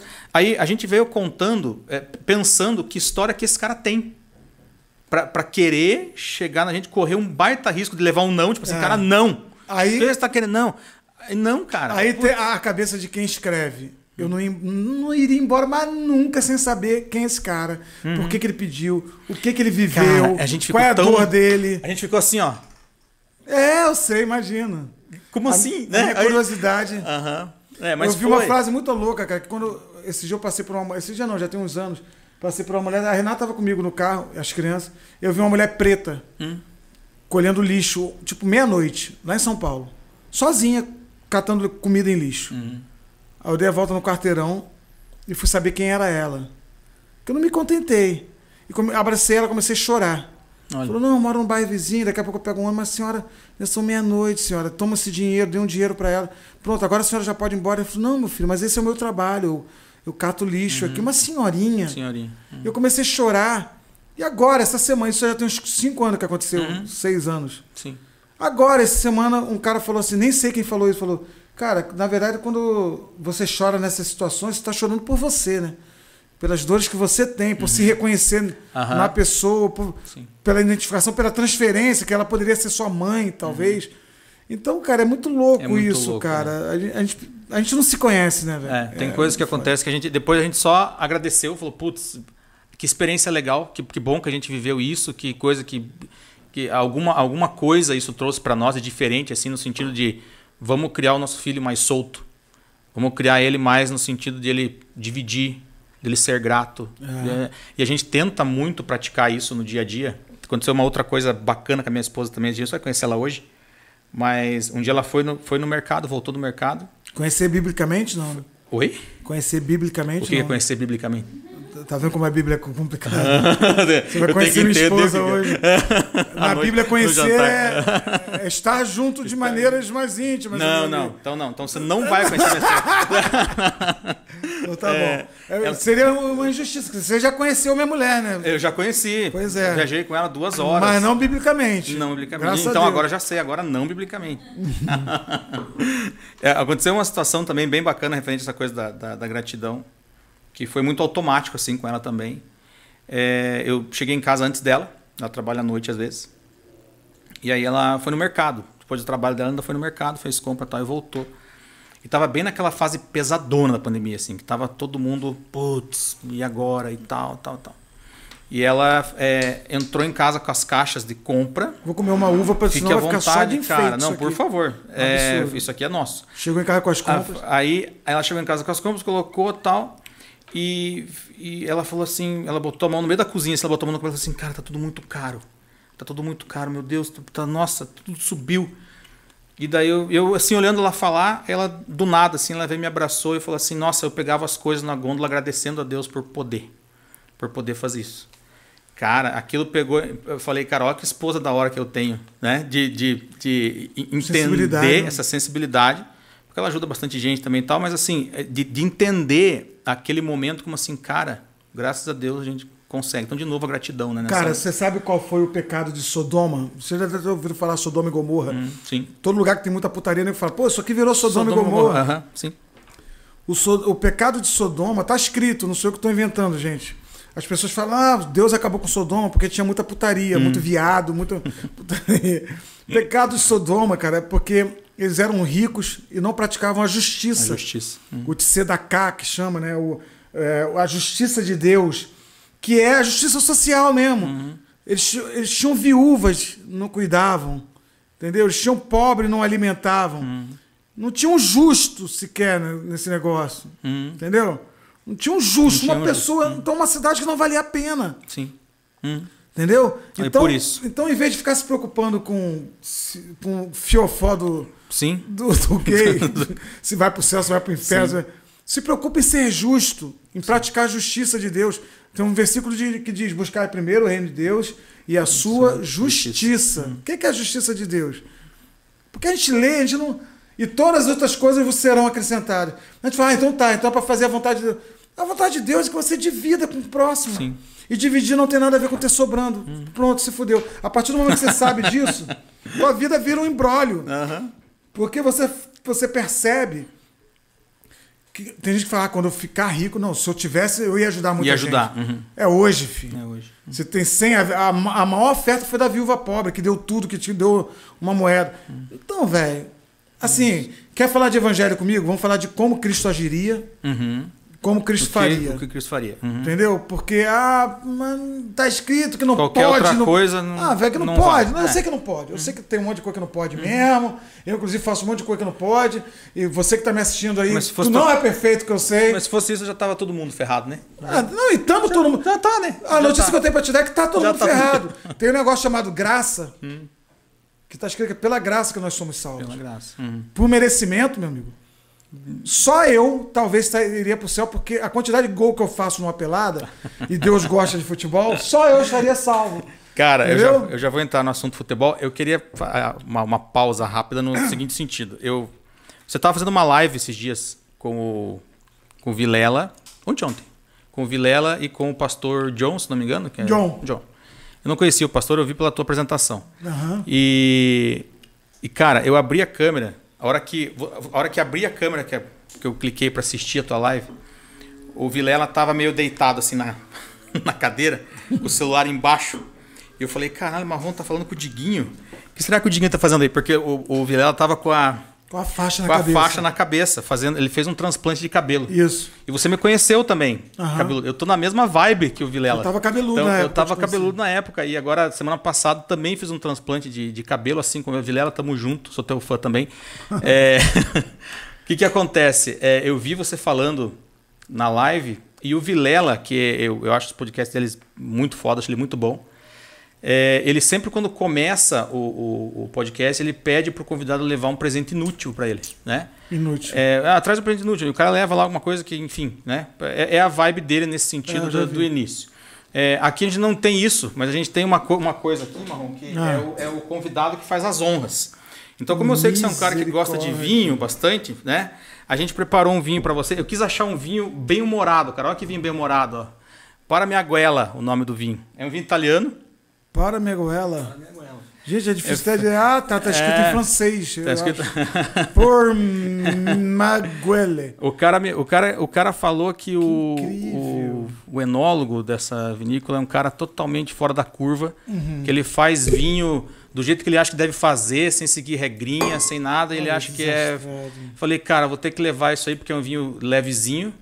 E eu falei, cara, então o convi- aqui pra nós é o convidado Ah, que faz as eu tô honras. sem óculos pra, pra E- ler o livro, o vinho, mas ele me parece. Eu não consigo ler uma, uma letra aqui. Mas ele me parece. Ah, tá aqui escrito que é blend, que é fino, seco, blend. Blend é quando o vinho tem mais de uma uva, né? Você sabe Isso, disso. exatamente, é a mistura. A mistura. É a mistura, Ele é. te falou isso? Falou sim. Ele, me, a garrafa me lembra os vinhos que a gente anda bebendo Pinot Noir. Pinot Noir. Uhum. Que, é- que é essa garrafa de ombro de mulher. Isso. Porque o vinho é mais, é mais leve, mais. Sim. É pra harmonizar com queijo, né? Normalmente o É, queijo não, tá, gente- mas independente do que você vai harmonizar, é um vinho menos pesado. Menos então, pesado. teoricamente, a mulher é mais fraca e bebe Uhum. o Pinot Noir. Então, isso aqui imita o ombro de uma mulher e o vinho tra- mais com a garrafa mais Garrafa tradicional, mais tradicional. é o ombro de um homem. Sim. O que cai por terra quando, quando a gente está falando de Michele Machado, por exemplo, que é uma bebedora de vinho, mulher do Robson Nunes, Hum. que fez o Timaya, que é Sim. bebedora de vinho, Renata Batalha, que é minha assessora de imprensa, bebedora de vinho. Isso cai por terra porque ela bebe mais que eu, com mais força e aguenta muito mais. Aguenta muito mais. É, eu adorei a garrafa. no- então, no, no- no nosso podcast, a gente era para ter colocado no começo, mas agora vai no meio mesmo. Não, tá Então você, ótimo, tá ótimo. Por favor, as honras é do convidado. Você vê que eu não tenho etiqueta, eu já tirei o plásticozinho. Não, mas não precisa de etiqueta, não existe etiqueta. O negócio é abrir o vinho. Vou tentar abri-lo sentado mesmo. É, aliás, esse abridor seu não, não tá bom. O cara fica criticando agora. Ó, agora o cara fica metendo pau no. Metido enólogo, né? É, não tá bom mesmo. Não tá, Não tá bom? Não, calma aí, mas nós vamos dar um jeito. Vinho, meu amigo, abra até com sapato, se deixar. é sério. Se Hum. você botar o, o vinho no sapato, bater na parede, a rolha sai. Toda, toda palestra, todo encontro, todo curso que eu já fiz com o Marrom na vida, ele sempre fala do vinho. Que é o companheiro tal, o vinho sempre Cara, abre o todo é uma dia. Puta Aí eu- boa. Aí eu falei com a Renata, a Renata falou, pô, todo dia ele abre uma garrafa. Aí eu Pelo falei, jeito, pô, não então- com esse abridor, né? Eu Não tô- com esse abridor, né? Você tem que levantar, olha só. Porque eu também tô sem posição aqui. Ai, Mas tá dando certo já, já tá como é dura essa vida, viu? É que isso aqui eu devia estar subindo. Devia estar subindo. Pra você é. abaixar depois. É. Mas você enfia o negócio na rolha, tá acabando com a rolha E o negócio não e o sobe. negócio não sobe. Olha bem. aí que legal. Aí, Ó, saiu. Temos outro saca-rolha? deixa eu ver. Deixa eu ver o que tá acontecendo com esse. Não, calma aí, cara. Vou fazer esse negócio. Faz o negócio funcionar. Nem que saiba na marra. Que saca-rolha bosta, uma produtora dessa. Um podcast, podcast com Pô, convidado tudo desse. convidado desse, saca-rolha que não funciona. Aí, é, funcionou, viu? Foi só se falar, era, é, tipo, precisava xingar. Vai, o vagabundo. Isso, aí agora vai. Agora levantou. Agora a gente arreia essa parte aqui, o que também nem sempre. ó, Nem sempre dá certo. Nem sempre dá certo, bem devagarinho. Bem devagarinho. Não precisa ter pressa para beber o vinho, viu? Bem devagarinho. Pode quando você tá fazendo amor com a sua senhora. Negócio romântico, o vinho é romântico. O Isso. vinho não é um negócio igual cerveja tech. É, é, é, não, isso aqui é outra vibe, velho. Vamos lá, vamos beber esse vinho então lá. saber se é, se é coisa boa. Tomara. Tomara. Eu nunca tinha ouvido falar, cara. Eu vi, aí eu, Sim, eu falei. também Sabe o que aconteceu? Na- na- sabe o que aconteceu no, no- Quando eu fui comprar, o cara falou assim. Pô, pro Marcelo Marrom tá cá. Pô, um negócio bem humorado. Falei, boa, vamos lá. Daí ele me sugeriu essa ideia. Hum, E quando o cara entende, é outra vibe, né? O cara entende. é um bom vinho. É um bom vinho. Temos um bom vinho. Eu Olha. diria que. Eu diria. Eu não sei que blend é esse. Que uva que ele misturou aqui. Mas eu, eu diria que é quase um Pinot Noir. É, exato. Porque. Bem. Bem Vinho light. pra, que eu falo que é vinho para beber de tarde, sabe? Isso. Nas 3, 4 horas da tarde, você fala, "Ah, vou abrir um vinho. Você não vai abrir um vinho cheio de madeira, Isso, cheio de. Não, você abre um Pinot Noirzinho, então. Pode Leve, suave. Ser, pode ser que eu esteja falando a maior merda do mundo. é como eu vejo o vinho. E o Rony Von me ensinou. Eu aprendi muito de vinho com o Rony. Von. O Rony Von me ensinou: vinho bom é o que você gosta. Isso. uhum. Entendeu? Então, eu gostei desse. Gostou? Vamos- Que bom, Vamos que aí, bom. bota aí. Eu gostei desse, então é bom pra mim. Pode ter custado Valeu. 18 reais. Mas pra mim tá ótimo. tá bom. É, foi, foi indicado para esse, pra esse momento, né? Bem humorado. Então vamos nessa. Maravilha. Mostrou o rótulo do vinho? Pegou aqui o rótulo? Pega o rótulo do vinho aqui. Vamos fazer propaganda para esse vinho. Olha só. Eu tenho bebido uns vinhos argentinos, É, da família Zapata, Angélica Uhum. Zapata, essas coisas. sim. DV Catena, da família, da família Catena ali, aquela, aquela região da Argentina ali. Argentina? É Argentina. Pô, uns vinho bom, cara. Vinho bom. É. É. O cara me falou até, inclusive, é, questão de América do Sul, que estão vindo muita coisa boa, muita coisa bacana. Tem uns vinhos, uma uva Taná, que é do Uruguai, Uhum. que, porra, é uma, uma uva boa. É mais forte, né? É mais forte. É mais forte. É. Tem um, uns, uns chileninhos bons também Uhum. que eu bebo. Legal. Você tem vinho do dia a dia e vinho em ocasiões especiais. É isso? É, quem bebe todo dia um vinhozinho não pode ficar Não pode ficar mesmo. fazendo graça, né? Senão- Mas se todo dia tiver ocasião especial, aí, aí Mas vai. todo dia tem, cara. Então, Quase todo dia tem. Se eu chegar na pelada tendo feito 3, 4 golzinhos, já é suficiente pra eu abrir um vinho. sim, perfeito, perfeito. Fechei um evento, pô, vamos abrir um vinho, fechamos um Uhum. evento tal que a gente tava atrás. Pô, que bacana. Ó, sabe o que é isso? É obra. Obra. né? obra. A gente tá Boa. em ampliação aqui na agência e tá acontecendo uma obra aí de impacto aí em cima. Mas, ó, já vai dar tudo certo. O pessoal já Já vai lá viu. dar uns tapas no cara. Já deu. Já foi.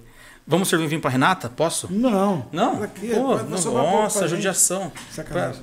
Quer, amor, vinho? pe- Pega lá um vinhozinho pra Renata, leva uma Cadê? água pra Tem tua ela. taça? Cadê tua taça, amor? Tá lá. Ah, tem taça aqui pra ela.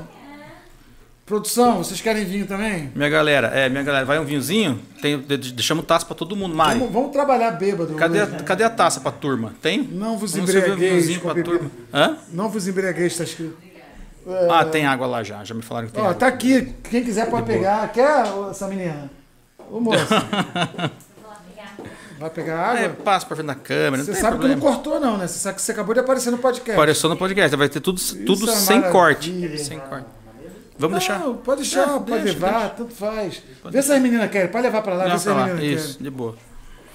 Marrom, assim, ó, é, cara, mudando de assunto, um pouquinho, falando de religião, falando de tal, enfim, querem. Aliás, falamos pra caramba de religião. bastante né? religião, É né? o assunto que eu mais gosto de falar. Que né? bom, que bom. Fico feliz e assim. ah, eu queria falar um pouquinho, cara, sobre seus cursos e suas palestras. Oba, vambora. Cara, você. Eu tive a honra de participar de uma edição do Empreende Brasil, onde você foi escolhido, É. acho que duas vezes a melhor palestra do É, evento. Duas né? vezes, Duas melhor, vezes a melhor palestra. do ano. A palestra do ano. Palestra do ano. E, cara, o que, que eu fiquei abismado, assim, com a tua palestra, é, de uma forma muito, muito positiva, assim. Poder que você tem, primeiro, de juntar tudo, todas as emoções possíveis numa É. palestra. Então, por exemplo, o cara, é, por já conhecer um pouquinho tuas palestras, eu fui mais para aprender do que para ver a tua palestra. E aí o que aconteceu? Eu comecei a olhar em volta, eu estava no, no, no, no público do Empreende, eu comecei a olhar em volta em alguns momentos. A pessoa, a mesma pessoa que estava chorando de rir, estava chorando de emoção daqui a alguns minutos, né? É. Por quê? Porque você mistura muito a questão é, da, da comédia, do humor, Daqui a pouco você pega um violão e toca uma música e a pessoa chora. Daqui a pouco você conta uma história, bota uma poesia lá no do Alan Dias Castro lá no, no telão. Hum. E a pessoa fala, caramba, puta. então é uma mistura de, de, emoções ali. Então eu queria entender de você qual que é a técnica que você utilizou ou o que, que você fez para desenvolver essas palestras de uma forma tão dinâmica, porque é uma palestra dinâmica, tipo, você não para, uma, uma hora você está rindo, daqui a pouco você está chorando, daqui a pouco você está. É, porra, que legal, está é, uhum. em êxtase. Então, é, qual, qual que é. Como é que foi desenvolver essas palestras e como é que você aprendeu a fazer isso? Cara, é difícil dizer como eu aprendi, cara. Eu, eu, eu, eu fui pro teatro fazer comédia com 10 necessários. E teve um momento que o 10 necessários acabou, a gente foi fazer o Comédia Preto e Branco, eu e o Capela. Uhum. E eu, eu acho, de longe, a coisa mais engraçada que eu já fiz na comédia. Comédia Preto e Branco. Uhum. O que, que era o formato? Era eu e o Capela no palco se ofendendo. Basicamente isso. Uhum. Com uma certa classe, mas eu, ele, ele me zoava, eu zoava ele. E no final a gente mostrava que não importa a cor, não importa a religião, que é, tá tudo certo, é tudo brincadeira. Mas eu comecei a sentir um vazio muito grande. A Renata conta essa história melhor que eu, inclusive. Comecei a sentir um vazio muito grande quando eu saía da peça e via lotado. Eu falava, puta, não é isso que eu quero. Uhum. Como não é isso? Você está maluco? Qual é o teatro lotado? Às vezes uma casa de show, que não sei quantas pessoas lota. Falei, então, mas eu, eu sinto que eu que eu queria falar de outras coisas também. Tá muita piada pela piada. Hum. O cu pelo cu, sabe? Aquelas uhum. piadas que tem uhum. cu e tudo. Ah, ah que cu é engraçado. Você fala cu, não, não, já dá risada na hora. Risada. eu falei, puta, eu queria construir melhor meus textos, queria. E na peça da Comédia Preta não tinha espaço para isso. Eu lembro que eu tentei falar alguma coisa mais de fé, de uhum. o capela zoava e tal, e perdi um pouco o sentido. Aí, cara, um dia eu fui assistir um cara chamado Marcos Cazu. Marcos Cazu que é um cara que eu quero que você pesquise. Uhum. Esse cara, ele foi do Circo du Soleil, um brasileiro que foi do Circo du Soleil, e ele montou um, um espetáculo chamado Universo Cazu. E eu fui ver, fui vê-lo numa grande casa dessa que tem hall no final, tipo Citibank Hall, uhum. não sei o que hall, que, casa de duas mil pessoas, três mil pessoas, e tava lá uma galera, uma multidão. E eu entrei para prestigiá-lo. É um espetáculo circense. Uhum. E eu comecei a rir muito de umas coisas, assim, muito com as piadas nonsense. Eu comecei a achar muito engraçado, e a plateia rindo muito. E quando eu vi, cara, eu tava me derramando em lágrimas na cena seguinte. Aí eu falei, aí eu tive essa cara, é falei, cara, é isso. É isso. Uhum. É isso que ele fez. Eu não sou do circo, eu não tenho palhaço, eu não tenho. Tinha um, um coroa com filho que fazia um número de. de, de, de não sei nem como é que chama, mas coisa de, de, usar o próprio corpo para um levantava o outro Sim, e tal, uhum. e o velhinho esmirradinho no final conseguia levantar o filme, um negócio assim, e, é, e cria uma tensão na galera, eu me arrepio até hoje quando conto. Uhum. Cria uma tensão, aí eu fui ver 18 vezes depois. E eu fui, caraca, chorei como uma criança no uhum. circo. Uhum. E eu falei, cara, é isso que eu quero fazer da minha vida. Eu Legal. quero provocar risada, uhum. mas eu preciso transformar pessoas. Eu, eu, eu não quero que a piada seja só pela piada, não seja, eu quero que seja um marco, uma experiência meu uhum. show. Uhum. Entendeu? Então eu quero. E é, né? Yeah. E é, yeah. meu show. Aqui, assim, até você viu um show com. Embora tenha sido para 4 mil pessoas, um show Sim. meio pocket, porque uhum. eu não tinha tudo que eu preciso. O meu show tem banda, tem o show Sei. com a banda, com tudo. A palestra também, eu uhum. uso banda, às vezes. E os climas, as luzes, quando baixam. Entendeu? O meu próximo passo antes da pandemia era botar cheiro. Era falar de sens... era causar sensações Marketing mesmo. olfativo para turma, é, pra lembrar pelo cheiro também. Lembrar pelo uhum. cheiro também. Eu queria causar uma experiência nas pessoas. E a Disney me ensinou muito também. Uhum. Porque eu sou um cara que não gosta da Disney. Mas eu comecei todo ano para fazer um trabalho numa rádio lá. E uhum. a Renata é pirada. Apaixonada pela Disney. Pirada na Disney. Uhum. E aí ela ela, não, vamos que você vai gostar, vamos que você vai eu, eu nunca gostei, nunca, nunca consegui ver graça naquilo ali. Uhum. Mas quando eu comecei a perceber é, a maneira como era feito, cada, como você que é ator, né, você sabe que ali tem coisa. Calma uhum. aí que eu vou beber água. O Mickey uhum. falava, voltava. Oi, gente, era outro Mickey. Era outro Mickey. Quando você percebe uhum. a magia de tu desmistificar, porque ela acredita que o Mickey é o Mickey. O Mickey existe mesmo. mesmo. É, ah, olha aí. Olha aí, Renata. É. Tá vendo?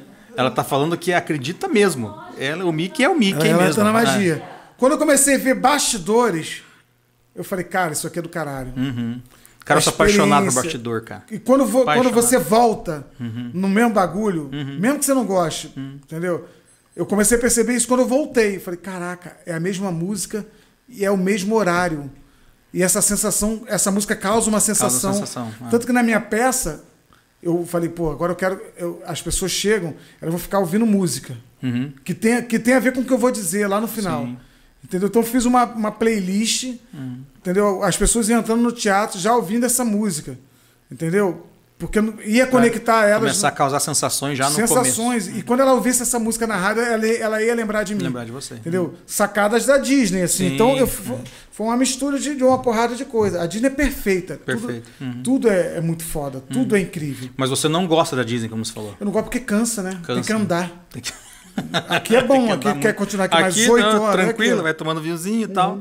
Conta a história da Disney com o seu filho, cara. Tem uma história da Disney com o seu filho que você contou no, no curso que a gente fez das moedas.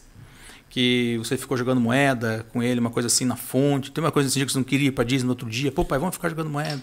Ah, foi. foi Pô, não, isso é- gente, achei muito bacana essa. quando a gente foi pra. Acho que foi a primeira vez, né, amor? na piscina. Na piscina. Na a gente piscina. alugou uma casa. Ah. Na verdade, um amigo nosso. A gente tinha ido em outubro pra Disney pra trabalhar pela rádio. Aham. Quando eu digo que eu tô indo pra trabalhar, entenda que eu não paguei porra nenhuma. foi eu, a Renata, o Luca. A gente pagou uma taxa pro Luca, criando de hotel, não sei. Sim. Mas na faixa, comida, tudo na faixa. Uhum. Então a gente tinha voltado de, em outubro, a gente chegando é, no Rio, a gente chegando em Macaé. É, tava indo pro Prêmio Multishow, Multishow. pra, pra participar do Prêmio Multishow. No dia que a gente chegou da Disney, ou um dia depois, Hum. Me liga um amigo meu e fala, porra, é, aluguei uma casa em Orlando, vão passar Réveillon lá comigo. Eu falei, velho, nem que você queira, porque embora eu vá de graça, Hum. a Renata não vai pra outlet de graça. É, Os perfumes não são tem em volta graça. disso, não é de graça. Hum. O que tá em volta disso não é de graça. Então, tipo assim, falei, nem, nem que você queira, velho. Não tem a menor condição. Gastei os tubos, voltei com o cartão de crédito tudo estourado. Não, vamos, sei o que, já comprei os parques do, do Luca, então deixa o Luca aí comigo.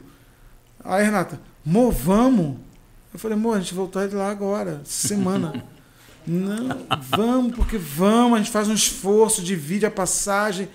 Cara, fui parar na Disney em dezembro. Cheguei em outubro, fui pra Disney de novo em dezembro. Olha aí. Aí lá, só que dessa vez não era hotel, era uma casa que o cara tinha alugado, então não gastava com hospedagem. E tinha uma piscina. Hum. E a gente chegava da. Todo dia ficava tomando vinho na- nessa piscina quando chegava do parque, muito cansado. E eu inventei uma brincadeira com meu filho, que era jogar moeda. O Luca tinha cinco, talvez seis. Sim.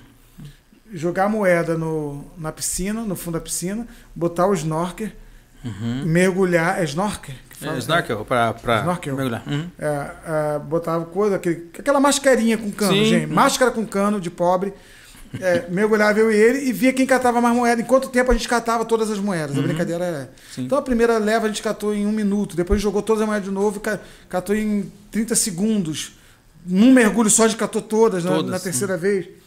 E ficou uma brincadeira do caralho, assim, de, de- de- a ponto de a gente, das duas horas da manhã a gente estar mergulhando.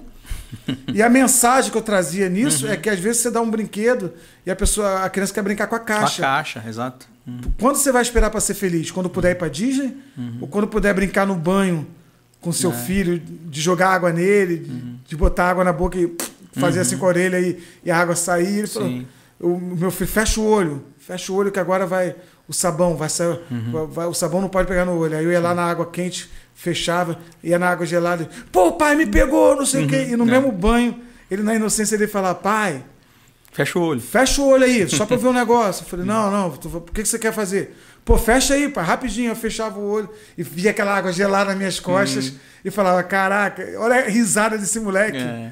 Olha como é lindo. Então, a vida, cara, é maravilhosa na Disney. Sabe por quê? É. Mas é ma- maravilhosa em Carapicuíba, pra quem quer viver. Tanto que tem gente que chega da Disney e se joga do prédio, e tem gente que chega do, do barzinho lá em Carapicuíba querendo um, um- um dia mais de vida pra poder viver. Por que, que eu falei Carapicuíba? Agora eu não sei. eu não sei também, Eu tô falar fudido Macaé. com a galera lá. Porque, tipo assim, comparei uma coisa muito boa com uma coisa muito ruim. Eu nem conheço Carapicuíba direito. Então, Mas é no meu show em breve, em Ai, Carapicuíba. sabe o que que, por que, que eu falei isso? Porque no dia que você falou isso no, no, no treinamento que você estava dando, o meu filho era recém-nascido. Recém-nascido não minto, ele, ele já começava a entender um pouquinho as coisas do papai, da mamãe, mas era muito novinho. Assim. E, e quando você falou da brincadeira Amor, do... anota essa história aí eu voltar a falar disso nas palestras. Nunca mais falei disso. E é uma história é legal marca, porque né, conecta muita gente, cara. Porque eu tava com meu filho pequenininho e quando você falou da brincadeira da moeda, que depois não quiseram ir pra Disney no outro dia pra brincar de moeda É, e tal. chegou no outro dia É. e falou, pai, não Ah, quero não ir pra quero Disney, Disney. não. É. Vamos brincar de moeda. Isso. Falei, caraca, ganhei do Mickey. É, ganhou do Mickey. Então, Chupa, Renata. É, e por aí. Então, o que acontece? É, no, no mesmo momento que você falou da brincadeira também, do chuveiro e tal, eu tava fazendo essa brincadeira com ele, com o meu filho também. Eu falei, cara, como é legal você ver a- a- o sorriso, igual você falou, a maneira e como é facinho, né? Simples de agradar e bem, bem tranquilo. Eu, eu, eu Então- nessa vibe, eu às vezes até mal educo o Luca, porque ele já tá com 12 anos. né? Aham. E eu continuo na mesma vibe Na mesma de vibe. perceber que talvez seja meu último dia com o Luca. É engraçado isso. É. Mas não com dor de morte, de nada. De valorizar o dia de Aproveitar, hoje, de aproveitar. falar, cara, pode ser que amanhã, ou eu, Paulo Gustavo, Sim, moleque saudável Uhum. pra caramba, nu- nunca mais vai ver os filhos. sim. Pelo menos não nesse plano. Hum. Então, cara, às vezes a Renata, Renata é mais educadora. Renata é o policial mal e eu sou o policial O policial bonzinho. bonzinho. Aham. Às vezes eu falo, porra, cara, deixa ele jogar mais meia hora então. Mas amanhã ele tem a. Ah, amor, a gente nem sabe se essa aula vai acontecer mesmo, porque um ano atrás, entendeu? A gente pegou um carro, veio a Macaé, a gente morava em São Paulo ainda, veio a Macaé e tinha que voltar rápido. Não, não vai nem precisar voltar, porque não tem mais aula, não tem mais trabalho, não tem mais nada, a vida da gente parou. Até quando a gente vai, vai demorar para perceber que a vida é uma só que é hoje, que é, É hoje, agora, né? é now, velho. é- então não dá pra fazer tudo, tá? Pô, faz, faz o que você quiser. Não é isso que eu tô pregando aqui. Mas é ser é, mais maleável. Criança, velho. Criança é um bicho que, que é pô, feito pra sorrir, cara. Feito pra sorrir, É delas o reino dos céus. Então, é com elas que a gente tem que andar. Elas são certas, cara. Sim. É, Entendeu? Quando ela fala assim, pai, mãe, deixa eu jogar mais meia hora, porque no final das contas, no final da vida, essa mais meia hora não prejudicou em nada. É, eu, eu- é como você, é, como eu e minha esposa também é a mesma forma. Eu sou policial bonzinho e ela é policial malvado. E, é, é padrão isso, Renato? É padrão, né? Padrão. É, e a gente tem muito isso, cara, de eu querer. Eu tenho uma dificuldade para dizer não, cara. Puta, você não tem noção como eu sofro para dizer não. Sabe, ele fala assim, oh, vamos fazer tal coisa. Eu sei que não é a hora, né? Mas às vezes eu não consigo. Então, assim, to- toda essa relação que você traz, por exemplo, dessas, dessas conexões, dessas emoções na, na, na, na, na tua palestra, você também você é, criou isso, fez essas, essas palestras, esses treinamentos que você dá nas empresas aí e tal, e você passou a ensinar isso também. É. Né? Você passou a ensinar isso também. Aí você lançou o AP3, que foi Isso. um curso Apresentações Poderosas em Três Etapas. Isso. E você lançou um outro curso chamado Hands. O Rendes, que pegava na mão da pessoa É, na para mão da montar pessoa. a palestra O- mesmo dela. montar. O, o- você pretende voltar de novo com esses projetos? Porque são, assim, só pra galera entender, são projetos muito personalizados, É. que você, você não faz grande divulgação disso, você Não. trabalha com um grupinho mais, mais seleto e tal, e você vai convidando meio mão a mão, assim, né, as pessoas. Ah. E eu participei de um deles, de dois, os dois deles, na verdade, eu participei.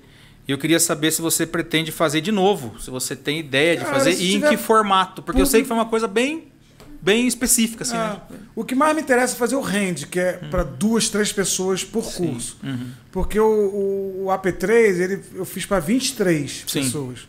Que foi o que você participou. Depois você foi pro rend, você e mais um só. Eu mais um. Esse, esse formato me interessa mais. Uhum. Mas eu tenho que cobrar bem mais caro por causa.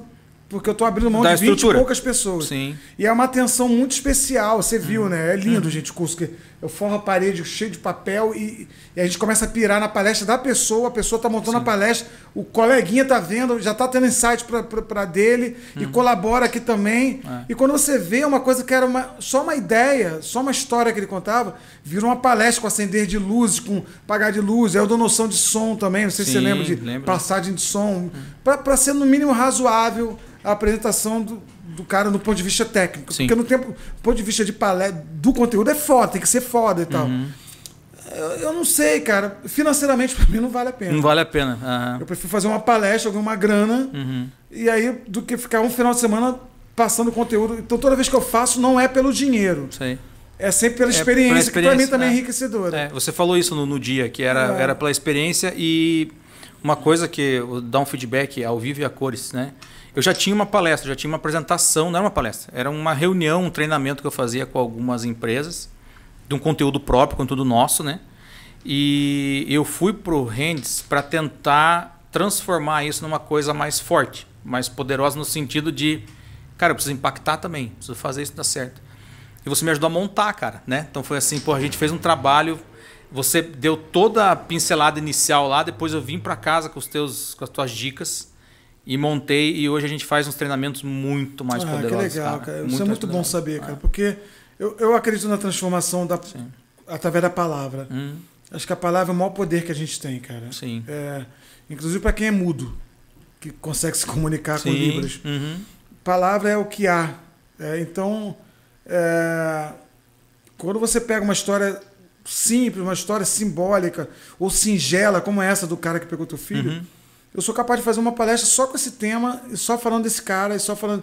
Porque é um show, cara. Uma um das coisas que eu ensino lá que pisou no palco é artista. É. Não, mas eu não sou artista, sou dono de uma hamburgueria e quero só me comunicar. Não, mas quando você estiver no palco falando para teus teus chapeiros de hambúrguer, você é artista, se comporte como tal. Faça a música tocar na hora certa, faça um som ficar bom, a, a- a luz tem que acender, tem que ter glamour, tem que ter, entendeu? Ainda, ainda que seja uma coisa intimista, tem que ter o glamour do intimista, do que é uma coisa menor, um pino de luz. Mas eu, eu acho que a pessoa precisa levar, ah, eu digo assim na- na- nas, nas palestras que eu, que eu faço nas empresas, eu digo assim, é, pelo menos um minuto você tem que levar alguma coisa de bom para amanhã, cara. Tipo assim, amanhã você tem que sair com alguma coisa, alguma coisa você tem que, senão, eu vou, senão eu vou ter fracassado. Se, se por alguma coisa, algum minuto, um minuto, você pegou algo e falou assim, pô, isso daqui é bacana. É, mas, mas você me perguntou se eu quero fazer. Eu sempre quero quando tem gente. Eu. Sim. lancei esse, vou tirar essa jaqueta, porque aí você fica com duas roupas. Deixa, deixa eu falar uma coisa pra, minha, pra galera da produção, que eu não tô escutando marrom aqui no fone. É normal isso? Ei, dois, dois. Agora tá no meu fone. É Agora porque eu tô falando tá um bem de pouquinho longe. É, por isso. Não, beleza. Não, de boa. De boa. Então, legal. Obrigado, obrigado, obrigado, produção. É, eu, eu quero. Se você fala pra mim, pô, mano, tem uma turma aqui, consegui juntar uns amigos, vamos fazer, cara. Fazer. Eles Fazer. podem pagar tanto e, pô, a gente já tem o local, vem pra cá e faz. Mas faça com tesão, velho. Uhum. Sim. com prazer. É uma das coisas que eu gosto muito de fazer. Mas toda vez que eu tenho que organizar isso tudo, Uhum. eu, eu alugar o hotel, eu montar a equipe, eu não sei. Já dá um judia. trabalho, eu gero emprego pra cacete, mas eu, eu- no final das contas, eu, eu ganho uma grana e tal, Sim, mas era sim. melhor fazer uma Uma palestra, palestra. Uhum. que eu ganho, mesmo, peguei da empresa lá, levei pra casa e fui embora pra casa, trabalho zero. Legal. Então vamos fazer, vamos organizar aqui na Massa, região, de legal. repente, juntar os empresários. Se cada empresário que você conhece mandar é, dois, duas inscrições para cola- colaborador pro colaborador dele mesmo, sabe? Sim. Vou pagar do, da, da menina que trabalha no meu caixa e do menino que eu acho Sim. que tá levando mais dito para venda e Sim, tal. sim. Uhum. Outra, é, qualidade de vida para é uma parada que os caras nunca mais vão esquecer. A Cara, é gratidão, muito bom. Gratidão o resto da vida. E a gente pode fazer. Legal. Vamos embora fazer qualquer hora. Cara, nós já falamos do Marcelo Marrom, escritor, já falamos do Marcelo Marrom, ah, cristão, religioso, né? Do cara palestrante que dá curso e tal. Mas tem um outro, uma, uma outra linha que eu ia trocar também, que é a música. Você é um cara muito ligado com música, né? Tudo que você faz tem música. Então, quase tudo, né, que você faz tem música. É, qual que é a tua ligação com música? Como é que você começou? Como é que você, co- co- como foi a primeira vez que você uniu humor e música, por exemplo, né? E, e, e qual que é a tua, tua vibe com música? Você é compositor também, não é? Sou compositor. Compositor. Ah, cara, a, música. tem uma música bem famosa. sempre. Você Tem uma música bem que tocou famosa? bastante. Qual que é a música? Toca um samba aí que eu vou me apaixonar. Hoje eu só quero é beijar. Inimigos HP. Inimigo da HP gravou Legal. várias minhas. O KLB gravou música minha. Padre Direito autoral, Padre- bacaninha? É, Padre Fábio de Melo gravou música minha. Olha que Legal, louco. Do, cara. do inimigo da HP ao É Padre. o Padre Fábio. aham. É, a música é minha, minha essência, cara, enquanto artista. Hum. Eu tenho um trabalho musical agora que tá muito maneiro, que chama Calmaria. Calmaria. É. O que, que é? É uma música? São seis músicas, Seis músicas. seis músicas num EP que eu tô lançando. Já tem uma com a participação de Léo Chaves, que, é- que era da dupla Vitor e Léo. Sim. E ficou lindo o clipe. São seis clipes gravados no mesmo lugar e um depoimento de como eu cheguei na concepção daquelas músicas. Uhum, uhum. E em breve vai estar tudo. Já está no YouTube a Massa. música Hoje Vai Chover, que é com participação. Se você botar Marcelo Marrom, Léo Chaves, já vai aparecer a música. Mas se você não botar isso, bota Hoje Vai Chover, que é o nome da música. É o nome da música. Hum. É lindo, cara. O trabalho Legal. é lindo. Música sempre vai me encantar. Música é outra coisa, que é que só gasto, cara. Só gasto, né? Aí eu lanço, gasto, invisto, pago os músicos, faço clipe, não sei o quê, e não vai na esquina, assim. Não, não faço um programa. Pra não dizer que eu não fiz nenhum, eu Sim. Uhum. Assim, todo, tudo de televisão, de mídia grande, assim, eu faço pela comédia. Sim. Ah, vim falar do teu espetáculo, vem aqui fazer uma graça, o assunto é esse. Vim fazer uma música de sacanagem. Sim. Eu falei, mas tem um EP, cara, que é maneiro. As pessoas se ah, não, mas então no próximo, que aí não tá tocando na rádio ainda. Tem que... Sei. Então música é um sonho que eu vou, vou gastando. vai alimentando. Vou alimentando. Vai alimentando. E alimenta um monte de gente. Tem um monte de gente que gosta, mas a mídia em si não me dá espaço. Eu nunca fui no Luciano Huck para cantar uma música minha, igual o Vitor Sim. Clay vai. Uhum. Eu já fui duas vezes no Luciano Huck, inclusive, para falar merda, para fazer Sim. piada. A gente vai falar de música daqui a pouco. A gente tem um violão aí, você quer tocar depois? Pode ser? Um pouquinho? Um pouquinho Vamos nós? encerrar. Música? Encerrar? Quando Legal. encerrar, quando você falar assim, Marrom tá acabando, pega o violão. Beleza. Eu canto uma música que eu fiz para tempos pandêmicos. Tempos pandêmicos. Como é que é o nome da música? Tenha fé. Tenha fé. Legal, bacana. Então daqui a pouquinho a gente vai tocar. Você falou de televisão agora há pouco, grande mídia e tal. Você é um cara que tem participação na grande mídia, já teve e tem participação na grande mídia, todo mundo te conhece. Eu queria que você me falasse um pouquinho, cara, da tua passagem pelo Altas Horas com o Serginho Groisman, como é que foi trabalhar, como é que é, porque, tipo, muita gente do meu meio, da minha área de publicidade, que não é uma grande agência Rio-São Paulo, por exemplo, tem muita curiosidade em saber como é que é trabalhar com um cara top, né? Como é o Ah. Serginho, por exemplo. Serginho top. E, e a produção do programa, como é que funciona? Como é que você chegou lá? Como é que foi a tua ida para Altas Horas? Quanto tempo você ficou? O que você fazia?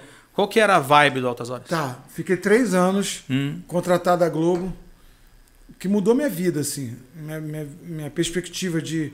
Eu não sou um cara rico, tem muita gente fazendo comédia que chegou depois de mim que tá milionário, Uhum. tá? Porque pegou uma onda, criou uma onda, e aí não é- aqui não é uma crítica, não, aqui Sim. é um, um louvor a essas pessoas que não pararam, porque tinha geração Rafinha Basca, essa comédia stand-up no Brasil, embora o Zé Vasconcelos já fizesse, o Jô Soares Uhum. Sim, já fizesse, Chico uhum. Anísio, ela bombou, estourou como meio de, de ganhar grana.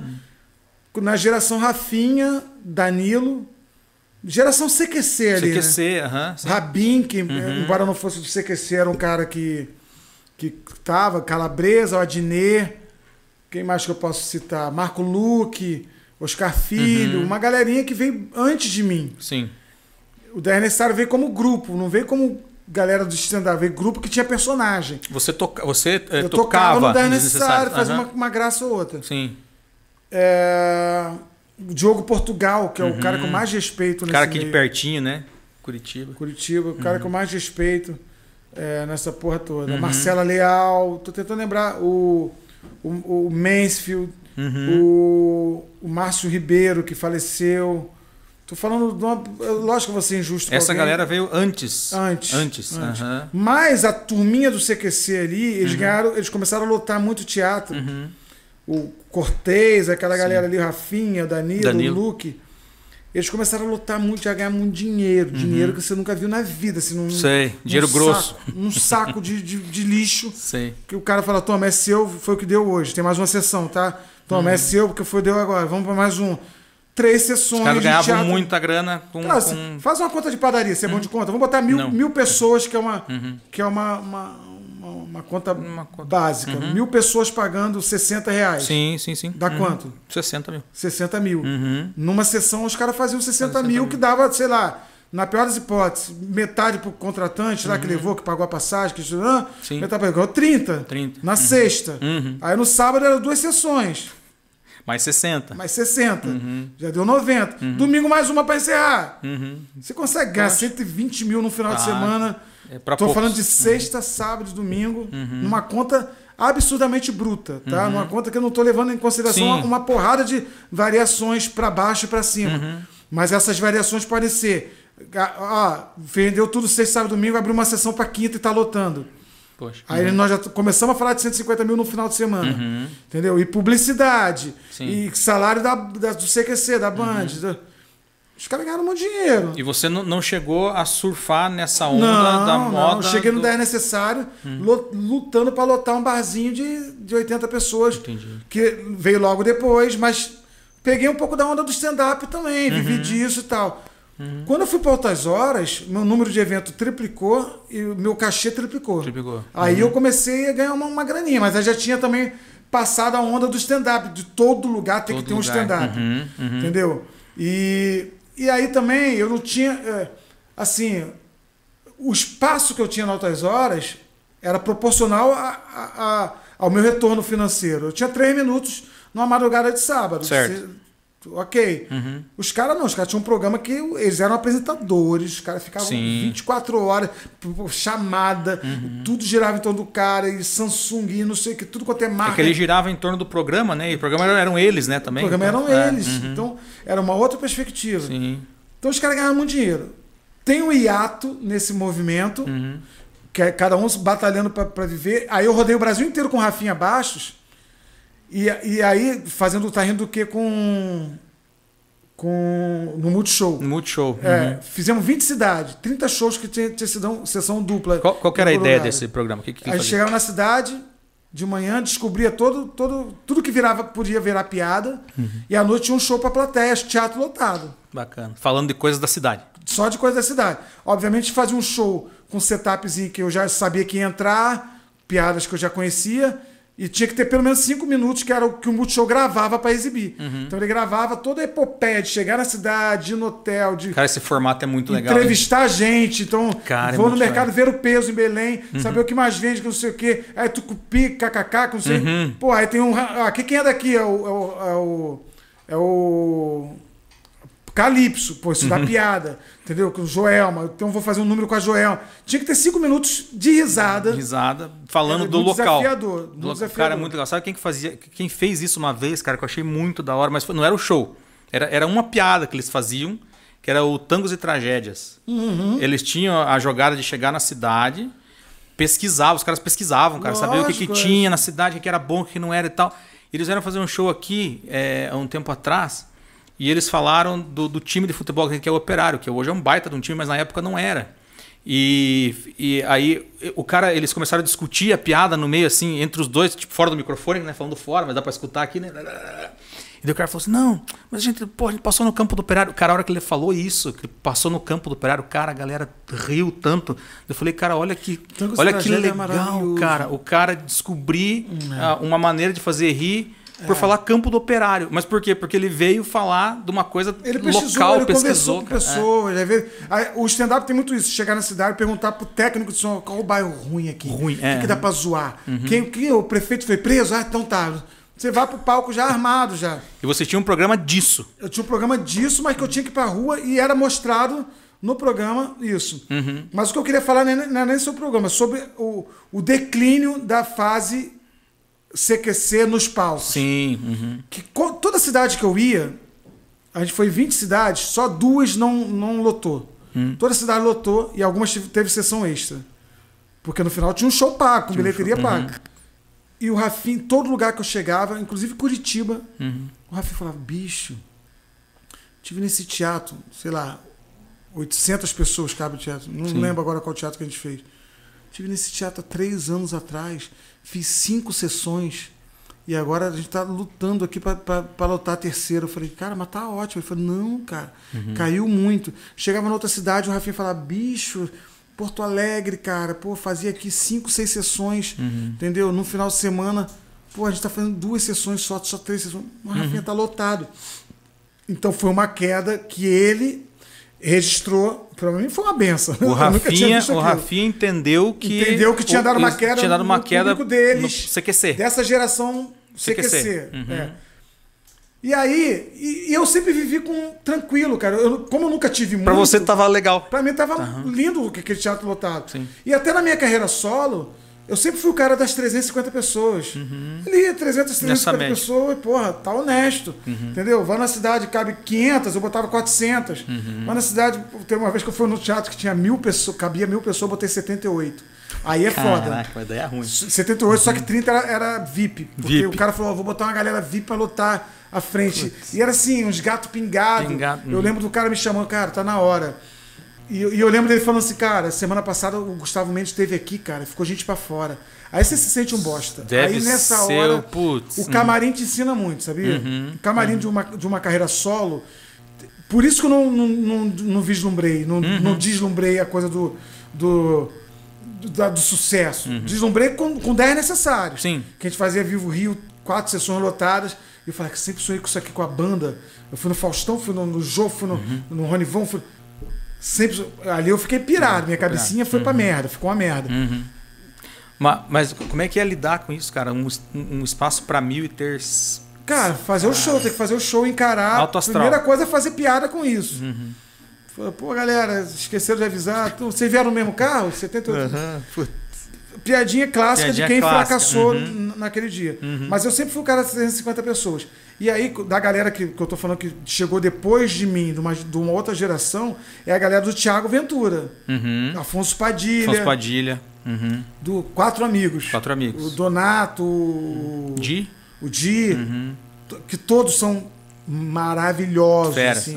Quando você vê um mandando mal, é porque ele mandou bem pra caraca. Sim. Porque o outro mandou tão bem que esse pareceu medíocre. Pareceu me- médio. É, Uhum. porque os caras são se reinventam, é fila de Sim. piada, é toda Uhum. hora escrevendo e tal. Aliás, o Donato, que é o menos conhecido Uhum. no grupo, Márcio Donato, é o que eu mais gosto de sentar e ver, porque não sei se, se ele me.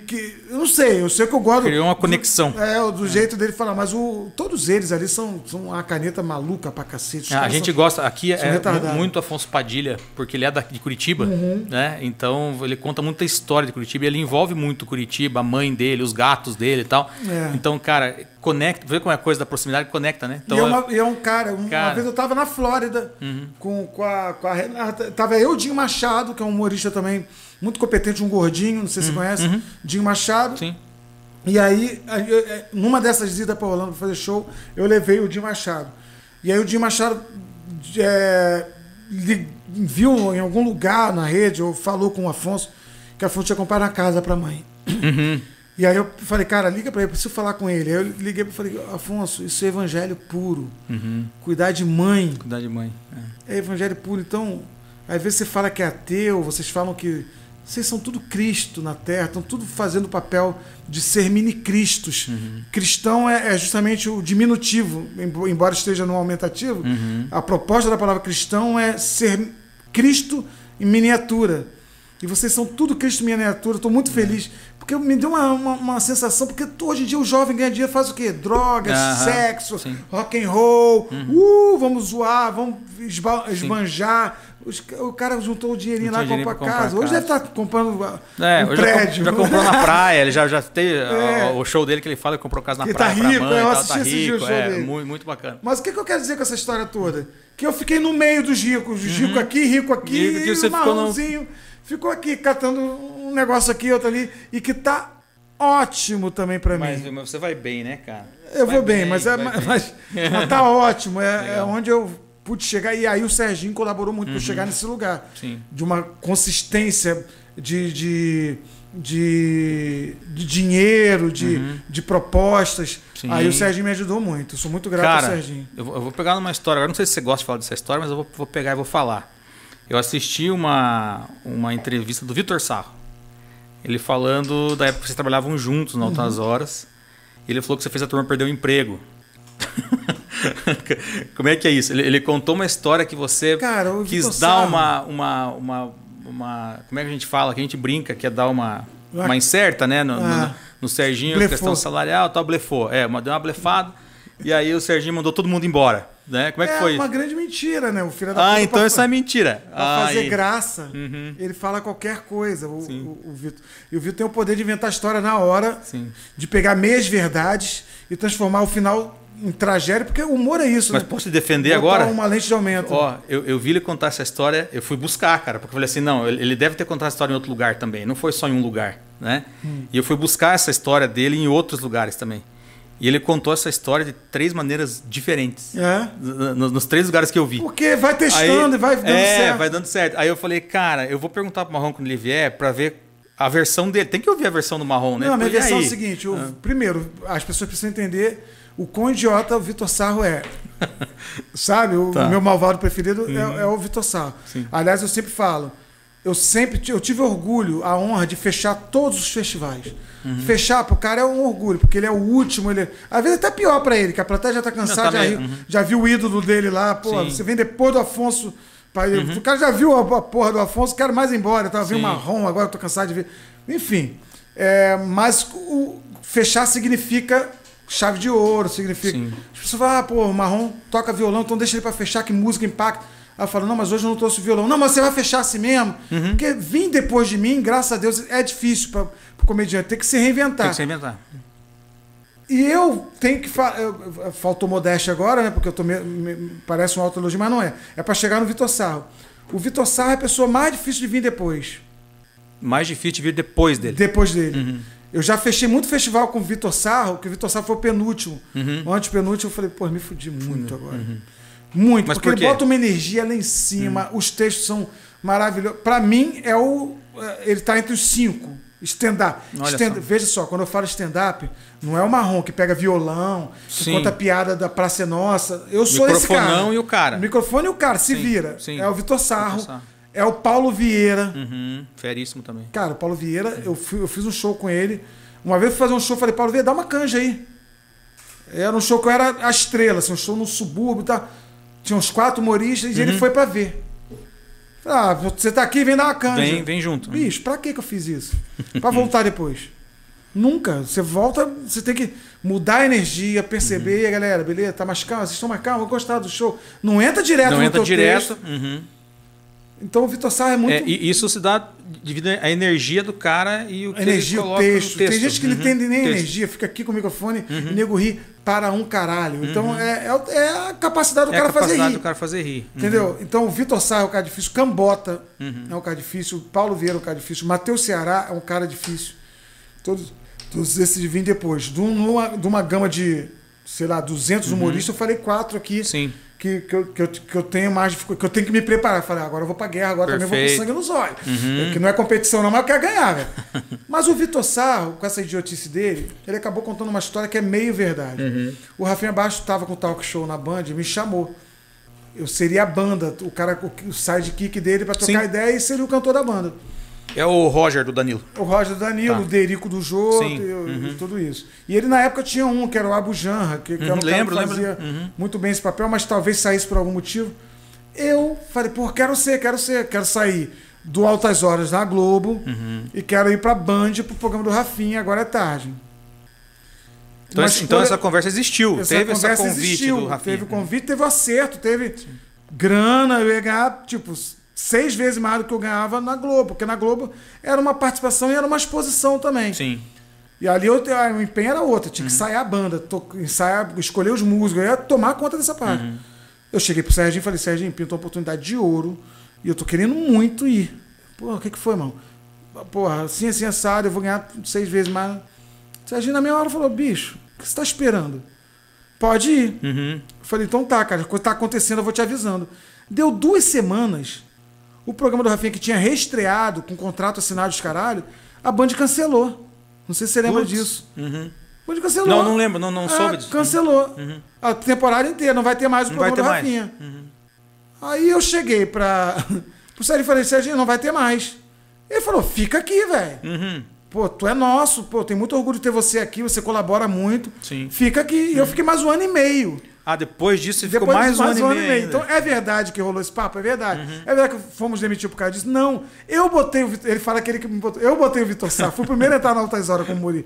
Botei depois o Rude e depois botei o Vitor. O Vitor. Entendeu? Uhum. E, e botei que eu digo assim. Eu quero um imitador bom. Indicação. Chamei o Rude, Uhum. vim fazer um dia aqui, cara, arrebenta, que o cara tá de olho no.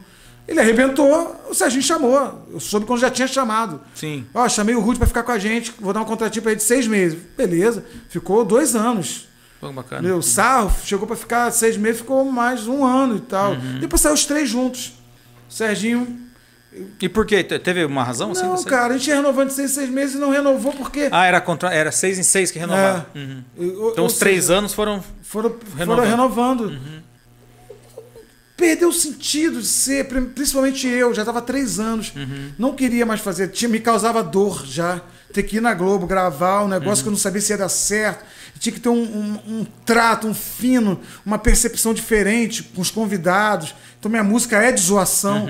E aí eu zoei um convidado, o convidado não gostou, aí Cara, repercutiu mal. Enfim, aí fui perdendo o espaço, que era grandão no início Sim. dividi ele com dois colegas para me manter, para eles me ajudarem Uhum.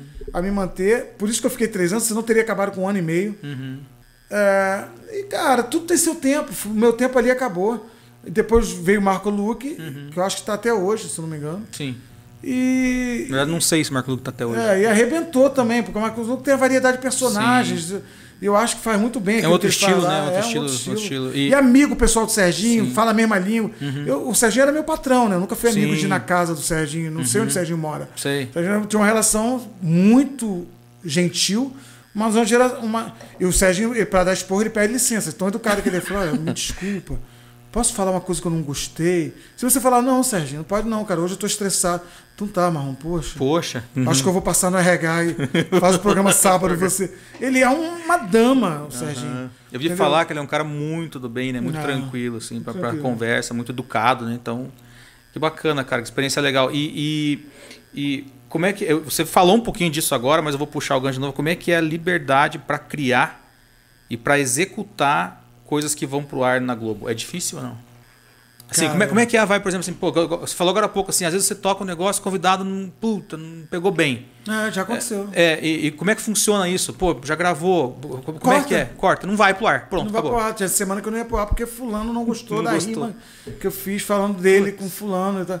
Que era sempre uma piada no, no campo lúdico, né? Lúdico, É, sempre piada que funcionou muito. Quando o cara era muito machão, Vitor Belfort, Sim. eu ia pegar a Joana Prado. Putz. Aí Era piada. Piada, uhum. Entendeu? Ou ele é, ou ele é gay, faz essa pinta toda, mas é. Uhum. Aí piada brincava com isso e Cara, acabava não, não, gostando. Tô citando um exemplo aleatório, aleatório. porque o Vitor nunca me deu trabalho. Às vezes que ele foi lá, eu brinquei, ele se amarrou pra caramba e é um Você cara não pode falar ninguém que deu trabalho, né? Ou pode? Posso. Pode. O, por exemplo, o Zeca Pagodinho não gostou de uma piada que eu fiz. Não gostou? E Você lembra da piada não? ar. Cara, era alguma coisa que quando ele viajava com o Dudu Nobre, que o Dudu Nobre tava no programa também, Uhum. eles dormiam de conchinha. A rima era essa. Puta, não sei o que, dormia, dormia Ah. conchinha. Só que aconteceu uma coisa muito inusitada. Hum. O, o Dudu Nobre falou: Ah, é, parceiro, segura aí. Pegou o cavaquinho. Não, a minha base de violão. Ah, a tua base. Uhum. ele fez uma rima que não tem o menor problema em falar isso. Uhum. Infinitamente melhor que a minha. E me zoando. Te zoando. Aí o Zeca falou assim: Ô, pera aí, pera aí, compadre, não para não. Deixa eu contar uma história aqui também. E os caras vivem, os caras Vivem.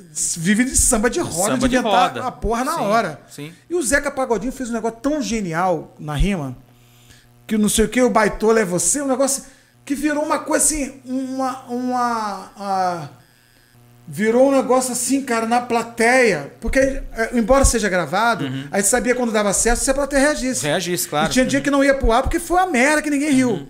Tinha isso também. Mas foi um negócio, cara, eu queria lembrar a palavra agora, mas não tô lembrando. Foi um negócio, um êxtase da plateia, Uhum. todo mundo aplaudiu. Aí a minha reação, porque eu como humorista ali, é o palhaço somando torta na cara, não importa Sim. Uhum. de que que estão rindo. Se eles foram muito melhores que eu, até por uma gentileza, por serem convidados, eu peguei o microfone e falei, gente, não dá pra competir com essa turma, Pô, tô indo embora, hora. deixa eu Legal. sair de fininho. Legal, legal. Falei assim. Uhum. Aí depois o Serginho falou, puta, o Zeca não gostou porque brincou com ele. E a, Puta, e a resposta dele. caramba. A É. resposta dele foi meio que ofensiva a você. Ele não quer que a parte dele vá pro ar, então vou tirar tudo. E aí depois eu encontrei com o Zeca no, no, Multi- no, no Multishow pra gravar um negócio pro Tom Cavalcante. Uhum. E ele falou pra direção: olha, se esse menino gravar, eu não gravo. Putz, E aí ele pegou mal mesmo. Uhum. Pegou mal mesmo. Na época eu não tinha maturidade de chegar pra ele e falar o que eu vou falar hoje. Uhum. Zeca, me perdoa, era só uma piada. E as piadas às vezes são infelizes. Então eu faço questão do teu perdão pelo tanto que eu te admiro, que eu gosto de você. Eu tenho um irmão que o sonho dele é tomar uma cerveja com você no botequim.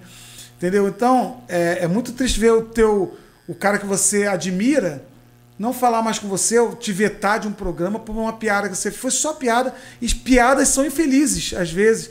E, e, e não importa se a piada era boa ou ruim. Se você não gostou, eu te peço perdão, mas de todo meu coração. Quero te dar um beijo um dia. E se for preciso, te peço perdão pessoalmente. Um beijo. Tomar que esse vídeo chegue até você, seu lindo. Vai chegar, vamos fazer chegar. E deixa a vida te levar de encontro ao perdão, porque esse preto aqui te ama. E eu conto, eu raramente conto essa história, mas quando conto, Uhum. conto com pesar. Sim. uhum. Porque é uma história com- não é uma história com final feliz. Mas você sabe que, que é bacana, é, que é, que é engraçado, porque você falou que o cara fez uma, uma rima. Vou chamar o Zeca de cara, né? O, Zeca fez um- uma, uma rima melhor do que a sua, o Dudu fez melhor do que a sua e a plateia reagiu. Então acho que esse, esse é o- a, a função da piada, né? Independente, né? É, eu me ferrei, mas É. Tá mas- todo mundo rindo, Todo mundo rindo, exato. Mas se ele não gostou, e posso falar, tem o direito de não gostar, cara. Claro que tem, sem dúvida. Porque eu nem lembro qual foi a piada direito, mas ele tem, o Dudu já não ligou, depois fechou com o Dudu. Uhum. Umas duas, três vezes dei canja com o Dudu em show dele e tal. Já não ligou. Inclusive pedi ao Dudu, pô, Dudu, fala com o Zeca, pra não Uhum. ficar chateado comigo, não ficar, entendeu? Não tomar ar, né, que chama, Sim, não tomar ar, não uhum, fica mordido. Porque foi uma bobeira. e- e- enfim, eu fiz coisa pior com o Thiago Leifert. e ele falou, porra, desse cara do caraca, vou tirar foto. sim. Entendeu? Porra, pegou mal. Cara, tem, você, você pode comer é, picanha a vida inteira. Tem um dia que você come picanha no mesmo bar, no mesmo restaurante, e te faz E mal. não é bom, é. A piada pra ele naquele dia não desceu mal. Pode ser que outra pessoa faça a piada com ele, a mesma piada às vezes, e, e ele não perceba malícia, não perceba nada, ou ele está disposto a digerir. Entendeu? O corpo dele, a mente está disposta a entender. Então, Zeca, eu te amo. Que legal. Te amo, Bacana. de verdade. Como é que é, Marcelo, a, a relação do humorista com a piada quando ele não quer ter limite? Então, por exemplo, você acabou, é, quando você vai fazer a piada, por exemplo, eu imagino que as de improviso que você faz, você é, saem coisas, as coisas vão saindo, né? E no teu show também, quando você escreve os textos e tal, você vai fazendo e, e as coisas vão saindo.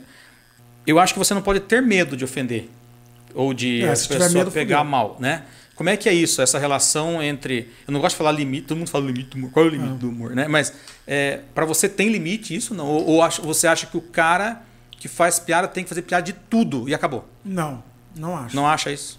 Não acho. Eu acho que eu adotei para minha para minha carreira uma postura assim. Primeiro, pratico alto flagelo, falo muito de mim. Uhum. Eu me ferrei, eu fui corno, eu sou fui preto xingado, eu fui não sei o quê. Tudo é comigo. Tudo é com você. Primeiro, para depois eu fazer com a plateia. Uhum. E aí eu já ganhei. Mas, pô, mas se ele falou dele, ah, Tudo porque Tem certo. humorista que sobe no palco e detona, fica meia hora a pessoa rindo do, do Zezinho sem perna na, na primeira Uhum. fileira e, e fica todo mundo. Entendeu? O cara vira o o cara e vira pega mal pro cara. O cara fica... Então, essa é uma estratégia minha que, que, que deu muito certo. Eu não tem um processo. Uhum. Então, Cara, eu tava falando com você disso até mas antes. eu acho que todo mundo tem direito de fazer a piada que quiser. Então, são dois e pontos. banca, banca, o Léo Lins, por exemplo, faz a piada que, quer. quer, uhum. E eu, eu, cara, eu chapo de rir. É bom demais. É vai bom ter uma demais. hora que vai ser pecado a gente falar que ri do Léo Lins e do Di Lopes.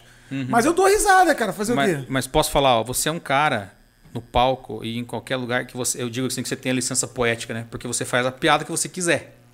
E você. Ó, você falou um caso do Zeca agora, que eu acho que pouca gente sabia disso, eu não sabia dessa história. Uhum.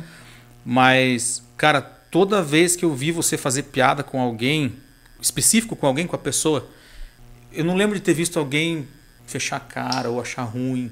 Eu acho que você tem esse carisma teu, faz com que. a Às vezes o jeito de falar, ou porque você se zoa primeiro, né? Você acha que é por isso, de repente, você se zoa primeiro, você pede Acho que é o licença pro tom cara pra também, zoar ele cara. também. Como o é que tom é que a isso? Uhum. gente usa, o Ítalo, do dono do Comedians, ele de vez em quando me chamava, você falou, cara, você percebeu o que você fez? Eu falei, não. Você falou que quer comer a mulher do cara. E o cara tá na porta do camarim querendo tirar uma foto com você. Uhum. Você é o único comediante que, que ele viu todos, né? Porque ele era o dono da casa. Uhum. Sim. O único comediante que consegue fazer isso com maestria, que a pessoa. te- te- você vê o brilho nos olhos Ah. de quem está sendo ofendido. Fala, ah, esse cara é foda. Não falei que ele é visual, ele é foda.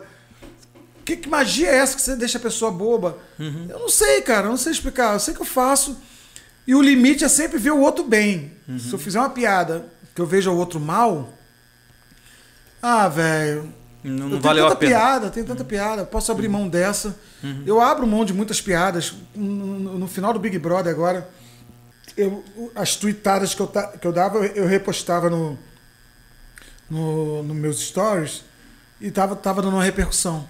Discurso do Life. Sim. Ah, hoje nem todo mundo que, que tem lugar de fala tem o que falar. Você vem pra cá, Lumena. Aí nego, Ah, caraca, que eu vi legal. Uhum. Uau. Aí eu fiz mais umas duas ou três e todo mundo gostava. Aí eu falei, pô, preciso de um discurso do Life pra saída da. Foi pra quem? Ah, pra, pra saída da. Da VTube. Tá VTube. Eu escrevi a piada, olhei pra ela. Falei, cara, Não. não vou. E a piada era boa. Era boa. Era uma piada, era uma linha de raciocínio Uhum. muito boa. Sei. Que ia causar impacto e alvoroço. Uhum. Depois te conto em off. Ó, é- beleza. Mas eu falei, cara. Porque não é uma piada de, de kkk, como ele Uhum. é. uma piada, uh, sacada. aham, né? tipo, Então, aquela fala, caralho, Ô, como é que esse maluco pensou? Sim. E que ninguém fez essa piada com ela. Uhum. Mas eu falei, cara, se eu, se eu postar e ela ler. Como é que vai ser dentro dela? É, E a família dos envolvidos, porque envolvia uma outra família. uhum. Pô, e a família dos envolvidos que estão sofrendo a dor ainda. Uhum. Puta, então eu não vou.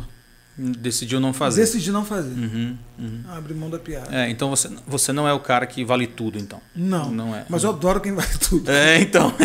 Eu, sou o diabinho que fica aqui. Cara, vai, porque vai, tem- faz a piada aí, velho. Tem os caras que, que vale tudo e, cara, é. Eu acho incrível, assim, cara, quando o cara tem o culhão, a, a coragem de chegar e falar. É. Porque, meu. Eu acho que o Danilo é um é, cara o bem assim. Danilo é um cara O assim. Rafinha é um cara que O Léo que você falou. aham. Léo Lins, o Di. Lopes. Tem uma galera fazendo É, humor negro. negro. É, o Patrick Maia também tem uma, uma pegada. É, o Patrick Maia eu acho menos, mas da- é, pode ser que ele tenha alguma coisa que eu não conheço, mas eu Sim. acho. É, ele tem as piadas, piadas, como é que ele fala? Piadas curtas. Piadas tristes, que ele fala. Piadas tristes, e tem as curtas e tem as tristes, né? Ah, as tá. piadas tristes são algumas piadas bem pesadas assim também, É. né? Você vai- Ele é muito bom bacana, também, Patrick Muito Maia. bom, muito bom. Eu, Cara, eu tô cercado de, um, de colegas bons, é, cara. então. Não Tem sei uma quem é turma ruim nessa muito turma. boa, né? Uma Tem uma turma muito boa, não sei. Legal. Não se saberia te dizer quem é ruim. É quem é ruim. Tem um cara que aparece menos ou que tá- precisa engajar mais, mas a turma em geral é boa pra É, é boa, né? Hum. Cara, e o Rafinha? Eu vi, esses dias eu assisti oito minutos é, seu com o Rafinha. E qual que é a tua relação com ele? Porque assim, o Rafinha é um cara bastante polêmico, mas polêmico no sentido é, enquanto ele tá no ar. Aí ele gera uma coisa assim, pô, será que esse cara é ruim de jogo como ele é no ar? É, não, Às é uma vezes. dama, cara. Ou como é que ele é lá fora? Então você que teve um Doce. convívio pesado, com- convívio bastante tempo com ele, como é que é o Rafinha?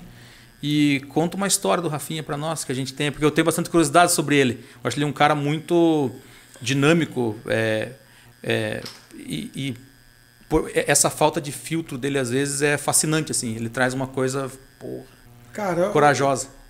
o Rafinha não é nada disso Uhum. que a mídia comprou e ele gosta de vender também. Ele gosta de vender, né? É. Nada disso, cara. O Rafinha que eu conheço, puta pai legal pra cacete, Hum. um cara muito altruísta, entendeu? Um cara muito. Muito. Eu tô esquecendo as palavras, né? Tô te falando. Mas ele é um cara que. que se dá muito pros outros, é empático, né? Empatia. Uhum. É, O Rafinha, por exemplo, teve um episódio. O, o Tá Rindo do Quê? Que foram 20 cidades, 30 shows. Sim. Eu tinha um cachê do Multishow, era pago pelo Multishow pra fazer essa correria. Uhum. Só que tinha a bilheteria do teatro. O Você falou, falou "Ó, que tinha o show pra valer depois, né? É, o- só- é, o bilheteria do teatro é com vocês. Uhum. Aí, cara, o, o teatro todo lotado, coisa que eu nunca tive, teatro de mil pessoas lotado, mil duzentas pessoas lotado. Inclusive, meu recorde é mil e poucas pessoas pra me ver, mil e poucas pessoas, mil duzentas pessoas é meu recorde. Mas não é uma frequência, era um, em Campos do Goitacás, que é pé de Macaé, onde eu fui criado ali, que todo mundo sabia que eu era Sim. cara, o cara que tinha ido no jogo e tal, me lotou. Uhum. É, Aí eu falei pro Will, que era o produtor, cara. Pô, Will, como é que vai ser, cara, esse negócio aí? Porque a gente vai fazer o show, tem bilheteria. Porra, 95% do público ia pra ver o Rafinha, isso era claro. Certo. Você tinha essa noção que era, Tinha, era pra ele. Lógico, lógico. Porque, pô, já tinha ido na cidade três, quatro vezes Curitiba, tinha feito 300 pessoas por sessão, 350. Aí quando você ia com ele, mil e Pô, poucos. com ele tava mil e pouca, duas sessões, eu falei, ah, porra, é o Rafinha. Uhum. Eu, eu reconheço que o nome dele é muito mais forte que, que eu, que o meu. Aí o Will falou, não, o Rafinha mandou dividir com você igual. Olha Eu falei, ah, como assim? Hum. Falou, não, cara, igual. Eu falei, tá bom, ele não quer me dar um cachê, pra, Uhum. tipo, me dá aí qualquer coisa. Não, não, mandou dividir igual com você Bilheteria igual. Uhum. com o convidado. Que era eu, ele, sempre um convidado. Que não fazia parte da temporada inteira. Via lá pontualmente para fazer um trio. Sei. Então nós tivemos seis ou sete convidados que ganhou igual a mim, igual a Rafinha igual na bilheteria. Olha que bacana. É, isso é legal saber essas histórias, né? Porque são coisas. Aí teve um humorista que precisou de uma, uma coisa para operar e tal. Uhum. Porra, precisa de acho que 20 ou 30 mil. Uhum. Porra, vamos fazer vaquinha, Rafinha. Pum, toma. Depois você vê como é que você me paga. Mas toma aqui, vai resolver teu Uhum. Resolve o problema. problema primeiro. Uhum. Porra, esse cara é um filho da puta? Não, tem consigo. como, né? Não, Não tem como. Não consigo ver. Pô, ver que legal, cara. É, eu gosto muito de, de histórias de, de bastidores, cara, de backstage, assim, porque tem muita coisa que às vezes a mídia é, pinta, né? Coloca e a pessoa, a própria pessoa, às vezes, como você falou, vem- quer vender isso, né? É. Mas é legal entender um pouquinho do lado humano com as câmeras desligadas, né? Eu acho bem, bem bacana isso daí, é muito legal. Que bom, bom saber essa história é do, cara muito, muito do legal. Rafinha, que bom. Dá- é, é bom levar uma boa impressão dele, né? É, porque todo mundo tem a É, porque a impressão que às vezes ele passa é que é um putz, um cara que sacaneou bastante gente, tá, mas não é. Você ganhou ninguém, cara. Que eu é. conheça, n- tipo, ninguém. É, Mas é o que é o que Fez a piada é ruim, sim, que, ruim. que a Vanessa não digeriu, igual o Zeca não digeriu. sim. uhum. E que gerou muito mais repercussão, porque era a Vanessa e o Rafinha. Uhum. Entendeu? O Zé, se fosse o Zeca e o Rafinha, ia dar a mesma merda. Mesmo aham. É que o Marcelo Marrom né, falou, ah, velho. E não foi pro ar, né? Tem isso também, não foi pro ar. Legal. Mas o. Mas o, a- a- é, o, o Rafinha é maravilhoso. Um dia vai encontrar com a Vanessa. Eles, não é possível que um dia eles não vão rir dessa porra, né? Ah, tem Uma que, piada né? maluca, mal que feita rir, pra que caralho. rir, é. Entendeu? Que claramente não quis dizer o que disse, quis dizer uma outra Sim, coisa. uhum. Não é possível que um dia eles não vão se encontrar e dar um abraço e falar, bicho, puta, velho, Passou, passou. passou, é Você exatamente. perdeu aí um processo pra mim, já doei o dinheiro pra instituição Já de foi, caridade. aham. Vamos Já tomar é, um vinho. Página virada. Vou tomar um vinho meia boca aqui. Eu não sei, né? Eu creio sempre que o perdão é o melhor caminho. Legal. Eu não acredito no evangelho sem perdão. Então, vamos ver se um dia isso acontece. Bacana. Marcelo, assim, ó, a gente tá chegando, a promessa é dívida, então ah, vamos voltar a falar de música? Vamos. Então, a gente tem um Pega a violão aí, viola. né? Vamos pegar a viola. Pega eu a viola queria que eu quero te ver. cara. Isso, É. eu queria Nós escutar a tua quanto música. tempo, gente? Quanto tempo, produção? Cadê a produção? Quanto A tempo? produção foi embora, gente. A produção foi- acabou a produção. Entendeu? Ah, Duas horas e dez duas horas e dez. Muito bem, Nunca tá falei bonito. Tá desafinado. O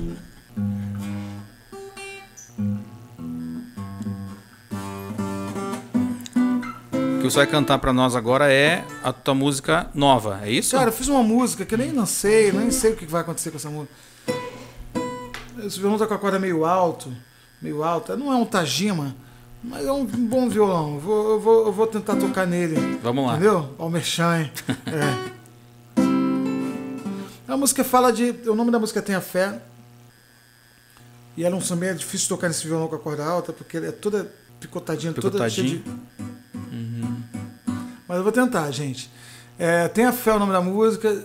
Dizem que esse ano é um ano pra gente esquecer. E eu acho que é um ano pra gente lembrar pra sempre.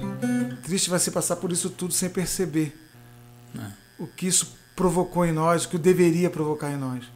O nome da música Tenha Fé. Dizem que esse ano é um ano pra gente esquecer. Mas eu acho que é um ano pra gente lembrar.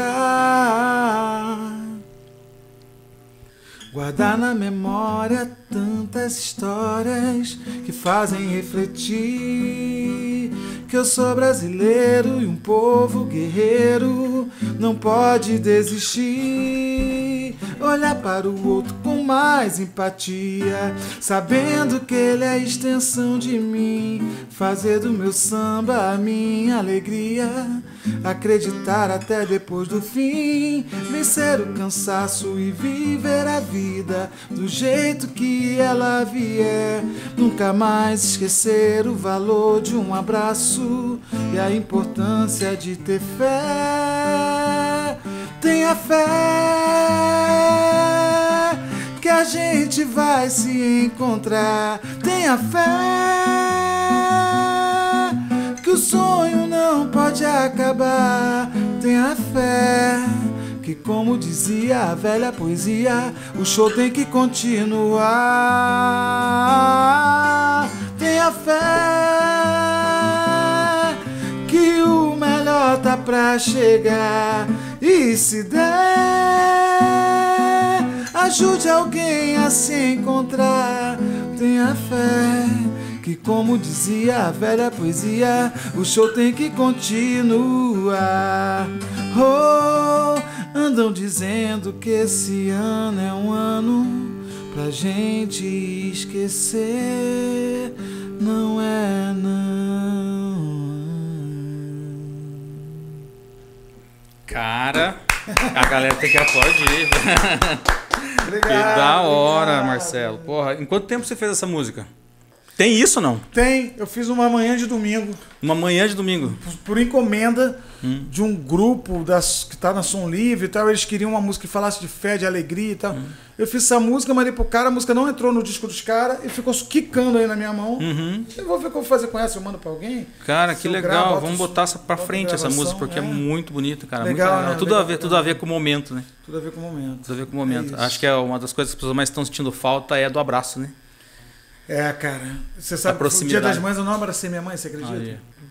Tive com ela, almoçamos juntos, toquinho, Toquinho, é. toquinho na mão, Uhum. porque eu circulo muito. Ela tá vacinada já, as duas, duas doses. Uhum. Mas eu não quero arriscar, né, velho? Tá E eu circulo muito porque eu tenho, senão não, não como, não vivo. Uhum. Então, tô aqui hoje com você, eu peguei avião pra estar aqui. Sim. Então, amanhã, se eu encontrar com ela, é toquinho de novo. Toquinho de novo. Depois eu assim cheguei vai. em casa, não sei se foi minha mulher que perguntou, pô, você não tirou uma foto com sua mãe? E durante o almoço, falei, vou botar minha mãe no meu colo, falar, pô, arrumei uma gata nova, que não sei o quê. E fazer uma brincadeira assim. Mas o trauma tá, as coisas estão tão difíceis que eu nem fiz, nem fiz foto, não postei, não fiz nada. Uhum. Segurou tudo. É, né? segurei É, tudo. Tá certo. Estranho, né? Estranho. Estranho, mas vai, vai passar. Vai. Vai passar. Tá passando já. Legal. Quando isso aqui for já vai ter passado. Vai quando ar? Vai ao ar daqui a pouquinho. Ah, então não vai passar não. já não vai ter passar, não. passado, Daqui a pouquinho vai Vai pro ar. ter- tá, tá melhor. Não vai passar. não. Marcelo, assim, ó, é, eu vou falar pra você o que eu falo no final das minhas apresentações. Se pelo menos um minuto pra você valeu, né? é, estar aqui comigo hoje. É, eu quero te agradecer demais pela moral que você me deu. Imagina. É, mas agradecer de coração, em nome de toda a equipe da agência, em nome de toda a equipe da Shakedown que está fazendo esse, esse podcast, que tem como objetivo levar é, ideias novas, novas visões de mundo para o pequeno, pro pequeno mesmo empreendedor, pequeno e médio empreendedor, e também para quem gosta de conteúdo bom, né? conteúdo saudável, do É. bem, como que você faz. É. Então, cara, de coração, muito obrigado pela tua, Imagina. tua vinda, né? pela, pela tua parceria, para você vir de longe.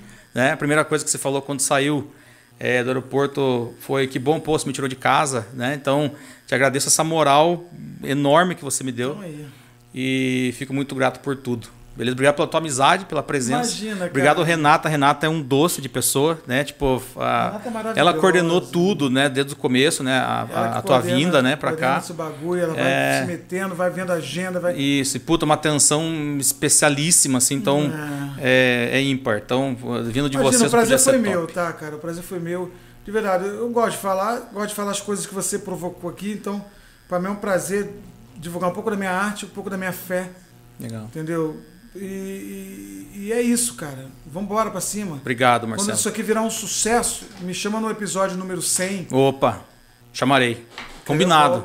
Episódio número 100, Marcelo Marrom, beleza? Estarei Toquinho. aqui. Toquinho. Obrigado, irmão. Até lá a gente vai estar se beijando. Obrigado, valeu. Vai ter passado isso tudo, vamos estar se beijando na boca. Amém.